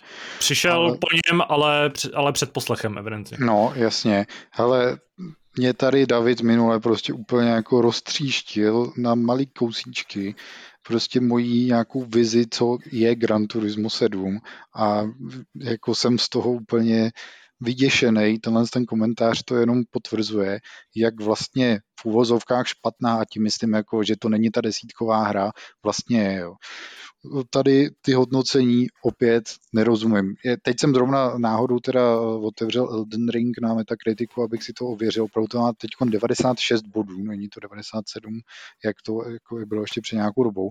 Gran Turismo... To už indexovali tu tvoji šestkou recenzi, že určitě. No, to ještě. Přesně. Ale ty kráso, jako po tom, co jsme, 88 má Gran Turismo 7, po tom, co jsme prostě viděli uh, nějaký videa, prostě jakoby gameplay, nějaký technický rozbory a takhle, ty vole, to je fakt nepochopitelný. Já nevím, kde ty hry tohle to berou. Já si myslím, že to snad je nějakou jako benevolencí těch recenzentů k platformě, ke značce, já nevím, ale ke, ke studiu třeba. Je to ale podle mě jako nevysvětlitelný. Já asi nedokážu nebo ani nehodlám spekulovat, čím to bude z mnoha důvodů. Jednak to, že Gran Turismo je série, která mi úplně cizí. A, a ne, samozřejmě jsem nehrál sedmý díl, takže ho nemůžu nějakým způsobem hodnotit sám, ale zrovna v tomhle případě třeba mám pocit, že přichází taková ta benevolence a určitá láska k tomu vlastně alternativnímu, řekněme azijskému, japonskému stylu toho, jak ty hry jsou vytvořený. Protože uh, to je vlastně věc, která, jak se hrajou, jak se ovládají, jak funguje jejich uh, grafický rozhraní, protože to je věc, kterou my třeba uh, tady úplně nemusíme nějakým způsobem snášet, nebo se nám nemusí líbit, a někdy to platí opravdu extrémně, když si vzpomeneme na, na uh, třeba recenze Famitsu, na recenzi uh, Resident Evil Operation Raccoon City, což byla hra, která byla velmi negativně hodnocena, ale ve Famitsu jste dostala tuším 36 z 40. A některý recenzenti jsou hold na tohle naladěný víc, některý to možná týře nějakým způsobem odpouštějí, nebo to naopak na ní kvitují, tenhle ten odlišný, odlišný přístup. Naopak třeba David a spousta jiných hráčů na to tím asi způsobem není naladěná, už je zmlsaná hodně západní Forzou, Motorsport a Horizon a tohle to je teoreticky výsledkem toho. Ale zase eh, nechci se tady pouštět do žádných rozborů, protože jsem tu hru nehrál, nečetl jsem moc recenzí, kromě té Davidovy, eh, poměrně kontroverzní a bohužel asi neumím říct, proč, eh, proč je tam takový, takový rozkol v hodnocení. Ale opět ale bych tohle jako... z toho hodnocení, promiň, že ti o toho skáču, no. ale přesně tohle z toho jako, ne, eh, ne, ne, jakoby, uh, mluvení o té hře bez nějakých, bez nějakých vlastních znalostí se přesně tady minule neosvědčilo, protože já jsem se vydal cestou, jako že mám, že jsem aspoň z toho state of play třeba měl nějaký pocit z té hry a myslel jsem si, že o ní jako něco vím a vlastně David na všechno, co jsem řekl, co ta hra, jaká ta hra je nebo není, nebo co si o ní myslím, prostě řekne, je to úplně obráceně. A vlastně, když jsem potom se podíval na nějaký opravdu jako gameplay záběry, který nebylo už od vývojářů, nebo prostě byly třeba na Digital Foundry nějaký rozbory, tak mi to přesně jako potvrdili. David pak posílal i nějaký videa vlastní dokonce, nějaký screenshoty. A prostě fakt to jako není to moc dobrý. No, proto, proto jsem tomu nes tomu, to tomu nějakým způsobem, způsobem vyhnout. Já Ale... jako jsem na tom stejně jak tady až. Já, já se nechci jako vyjadřovat ke Gran Turismu, protože taky jako mrzí mě, že o tom nic nevím, nemůžu odpovědět na dotaz, ale Uh, jak už jsme se tady bavili o Elden Ringu, nechci se k tomu jako nějak vzdáleně, nějak jako detailně vracet, ale Eh, myslím si, že tím, jak se eh, hodně rozšiřují ty fanouškovské báze, eh, a to samozřejmě mezi recenzenty, tak to prostě je, tak jsou prostě ty hráči schopni odpustit spoustu chyb jenom kvůli tomu, že jsou třeba rádi právě, že se ta série vrací, nebo že ty nové věci, které tam jsou, třeba dokážou jako u nich překonat ty chyby, které tam jsou. A jak, jak jsem tady třeba Zdeňkovi říkal, nebo divil jsem se právě nad těma bossama u Elden Ringu. Uh, třeba na Twitteru se rozjela nebo ne moc, ale viděl jsem zkrátka komentáře některých herních vývojářů, kteří si stěžují na to, jak vypadá eh, UI v Elden Ringu. Mně zase tam strašně vadí jako ty, ty zastaralé animace, ale i přes tyhle chyby vlastně ta hra má skoro desít, jako plný desítkový hodnocení na metakritiku. A za mě je to prostě jako důkaz, že jako ta hra nemusí být perfektní, proto by měla dobrý hodnocení, ale musí si vybudovat nějakou jako opravdu věrnou fanouškovskou bázi. Ale to UI je na 90% identický z Dark Souls 1. Jo, prostě já neříkám, že bylo tenkrát špatný nebo to, ale prostě my jsme tady za těch 20 let posledních, nebo jak je ta hra stará, 20 let to není ještě, ale prostě podstoupili nějaký vývoj a prostě pokud má hra dostávat absolutní hodnocení, nechci se zrovna zavrtat na tomhle detailu, jakoby, hmm. jo, ale pokud ta hra by v mnoha směrech měla prostě posunout se někam dál. Jo? A jenom to, že je to vlastně úplně stejný, jako to bylo tenkrát, je prostě důkazem toho, že na těch hodnoceních je něco podezřelého. Hmm. Ta hra na tom uvíčku nestojí, to je jasný, ale takové věci je tam prostě hrozně moc. No jasně, a to právě jako jsem právě chtěl přidolat k tomu Gran Turismu, že ty hodnocení jako nemusí být třeba opravdu objektivní a můžou tam být třeba věci, které ty recenzenti i třeba jako e, nevědomě, ale schválně přehlížejí a nezmíní je pak v té recenzi a ty hráči třeba pak můžou být zklamaný, jako právě tady náš dotazující. No, a to je z dotazů pro H pod pořadovým číslem 7, uh, 837, jestli se nemýlím. Teď jsem zase mírně zapojil. Ano, přepočítal jsem se o stovku. Uh, vše a my můžeme směle přejít k poslednímu tématu.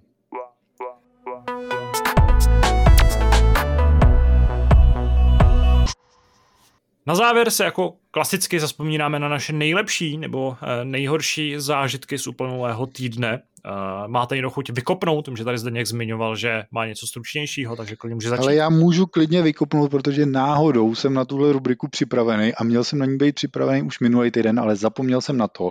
Já jsem totiž na námět tady jednoho z našich posluchačů vyzkoušel suví bramborovou kaši. Vyžádal jsem si od Tadeáše recept, který nám byl zaslán a vyzkoušel jsem to. Uh, jako stručný závěr je takový, že nevím, proč by to měl někdo dělat, protože jako ne, ne, nevidím v tom žádný zásadní benefity, chuťový, nebo to je to jako všechno v tom suví je dělané tak jako aromatičtější, což je jako fajn, když máte nějaký opravdu jako super vyvoněný brambory, že jo, ono samozřejmě v tom je jako obrovský rozdíl si koupit nějaký poloschnilý prostě někde v supermarketu nebo to, ale ano, jako neříkám, že to nemá žádný přínos, za mě to jako nestojí za tu v uvozovkách námahu, jako se prostě to vakuovat a to budu dělat tra- kaši tradičním způsobem. Ale přesto je tam samozřejmě jeden zásadní rozdíl, který jsem si předtím neuvědomoval, který by možná pro někoho mohl být jako zajímavý. A to je, že když teda samozřejmě tu kaši vaříte standardně ve vodě, anebo když ji takhle v tom váku prostě eh, necháte, necháte bez kontaktu s tou, s tou tekutinou, tak zásadní rozdíl je samozřejmě v tom škrobu, který v té kaši je nebo není. Že? Protože když to vaříte v té vodě, tak to slejete a ta kaše má nějakou konzistenci. Takže pokud z nějakého důvodu chcete udělat bramborovou kaši, kterou můžete na tom talíři prostě vystavit do půlmetrového prostě kopce, tak to je pro vás suví tou pravou volbou, protože to fakt je teda jako hrozně konzistentní, pevná prostě hmota, kterou můžete jako na tom talíři vystajlovat do obrazců a tvarů, který prostě jsou při standardním eh, vaření bramborové kaše prostě neproveditelný. A je pak i těžší ta kaše? No, jako chut, jo, je to chutná to jako hutnějc, no. Ono to, mhm. já nevím, do jaký míry je to daný tím, že prostě to tak vypadá, nebo jako tou, tou konzistencí, že jo, ale jako jo, řekl bych, řekl bych, že jo. Můj zážitek... Promiň. promiň. Tak řekl na tohle. Jak si nechce skákat do řečí, že jo, tak tady čekám a to, takže uh, uh, já... no. No, tak to z nás bude já si, hele, já si to stihnu. Uh, já jsem totiž, eh, jak jsem avizoval a jak jste asi uh, minule neslyšeli, vyrazil, vyrazil na výlet, konkrétně jsme vyrazili na cestu po Skotsku a těch zážitků je samozřejmě spoustu. Já jsem člověk, který se jako tak nějak jako prožívá, nechává si dost často pro sebe, uh, nebo mm, vlastně nedokážu úplně nějak zajímavě odvyprávět. Každopádně, pokud jsem tady v minulosti zmiňoval svoji zálibu uh, v podcastu My Dead to Porno, tak vězte, že jedno, jednou z těch motivací pro tenhle ten výlet bylo to, že jsme šli na vlastně živý vystoupení tvůrců toho podcastu, který bylo v Glasgow, vlastně v největším skotském městě, nikoli v hlavním městě a bylo naprosto fantastický, takže to je jako zážitek, zážitek sám o sobě. Eh, zážitek byly i ceny nápojů, protože jsem tam měl asi nejhnusnější pivo za největší cenu, co jsem kde jako, nebo pivo s nejhorším poměrem cena výkon, co jsem kde Tady v index. Eh, to byl velmi nízký a myslím, že ani Zdeněk by z něj nebyl příliš nadšený. Ale to je jenom taková malá kapka kaňka, pak jsem popíjel víno a to už bylo v pohodě. Ale uh, to byl jeden velký zážitek a velký zážitek byla i návštěva uh, Edinburghu, protože jsme se rozhodli, že když už jsme ve Skotsku, tak si uděláme jaksi jako výlet po, uh, po zemi. Navíc z Edinburghu vlastně lítají letadla do Prahy mnohem levnějc než z Glasgow, nebo mnohem jako pohodlnějc. Takže jsme se přepravili přes nádhernou, nádherný Skotsko. Možná tady o něm už v minulosti vyprávěl David, který vlastně se svojí přítelkyní, svojí družkou obrovský fanoušek Skotska, ale to tam milujou. A já mu musím dát za pravdu, že ta země má prostě něco do sebe. Má, je to, je to zase, pro mě, jako jsem to říkal o Irsku, je to vlastně Anglie nebo prostě Londýn, tak jak si ho představujete z filmů a z knih a z her. Zatímco Londýn jako je takový metropolitní město, který má svoje uh, specifika, nevím, jak to nazvat nějak neutrálně, tak tohle jsou prostě krásné místa. A Glasgow bylo jako fajn, ale Edinburgh je opravdu krásný, nádherný město s historickým centrem, nádhernýma výhledama, je tam prostě v centru, eh, kousek od centra je obrovský kopec, na který máte takovou ochutnávku té skotské vysočiny, uh, nikoli v salámu, ale toho, toho prostředí krásného, kopcovitýho. A můžete tam rozlížet po městě, já jsem vedle toho jsem milovník uh, portugalského nebo jeho afrického kuřete, takže jsem zašel do Nando's, což pokud někdy se vyskytnete v zemi, kde ten, ten fast food existuje, tak doporučuji tam zajít. A měli jsme i full English, uh, popíjeli jsme tam místní, místní piva, uh, pokud znáte výrobce nebo pivovar Brewdog, tak ten jsem tam, na tom jsem tam docela dlouho ujížděl a uh, vychází tam cenově levnější než v České republice, což je docela příjemný. Takže tenhle ten výlet uh, určitě stál za to a pokud se přemýšlíte, kam vyrazit uh, na nějakou, nějakou dovču nebo nějaký kratší výlet. Výhoda těch měst jsou docela kompaktní, to je se dají projít poměrně rychle a dá se po ní docela dobře dopravovat. I když to je asi jediný negativní zážitek, Uh, asi v životě jsem nezažil horší dopravu a horší hromadnou dopravu v nějaký civilizovaný zemi než tady, protože uh, v Glasgow je zábava ta, že tam jako autobusové linky provozují asi tři nebo čtyři dopravci, který ale vzájem, navzájem si samozřejmě neuznávají lístky. Takže když jsme jako někam dojeli, pak jsme tam asi tři čtvrtě hodiny čekali na autobus, který měl jet asi před čtvrt hodinou a pak teda přijel nějaký jiný, ale ten nářek, že s ním nemůžeme jet, tak jsme z toho byli krajně rozladění. A samozřejmě tam ty autobusy jako nejezdějí, i když mají přijet, najednou mají prostě nějaký obří spoždění, nebo jedna aplikace říká tohle, Google říká tohle a stejně to není pravda. Takže v tomhle hledu se obrňte trpělivostí. V Edinburghu je zase, tam to aspoň jako jezdí, ale pořád stojíte v koloně. Takový kolony jsem taky ještě neviděl, ale to je možná tím, že Eh, velká část toho města prochází nějakou docela zásadní rekonstrukcí. Ale to je jediná, jediná piha na kráse, jinak naprosto nádherný, nádherný země, nádherných měst a moc se těším, až se tam vrátím, až se podívám třeba, třeba na tu Vysočinu, na ten venkov, který mi David opakovaně doporučuje a pořád mi o něm básní. Takže to byl můj zážitek. Já budu velice rychlý, já za poslední měsíc nemám žádný zážitky, jak už jsem tady zmiňoval, já se plně věnuju svoji bakalářce a jediný zážitky jsou takový jako trošku pyšný, když se podívám na to, že mám bakalářku sestávající ze 140 tisíc znaků, ale to je tak jako, to je, to je asi Jsi tak... na tom pyšnej do té doby, než zjistíš, že to je jako moc, takže no, vlastně no. to je spíš jako kontraproduktivní. Jsi, jsi pyšnej do té doby, než tě píše vedoucí, že jako limit je 40 stran a ty máš 82, no ale prostě takový je život, no, takže já jsem... Mm... Je to něco jako, když dostaneš recenzi od Davida Plecháčka, musíš ji taky zkrátit o tu třetinu, bez proločíst. Ano, pravda. Ale nemám žádný zažitky, bohužel. Nevadí.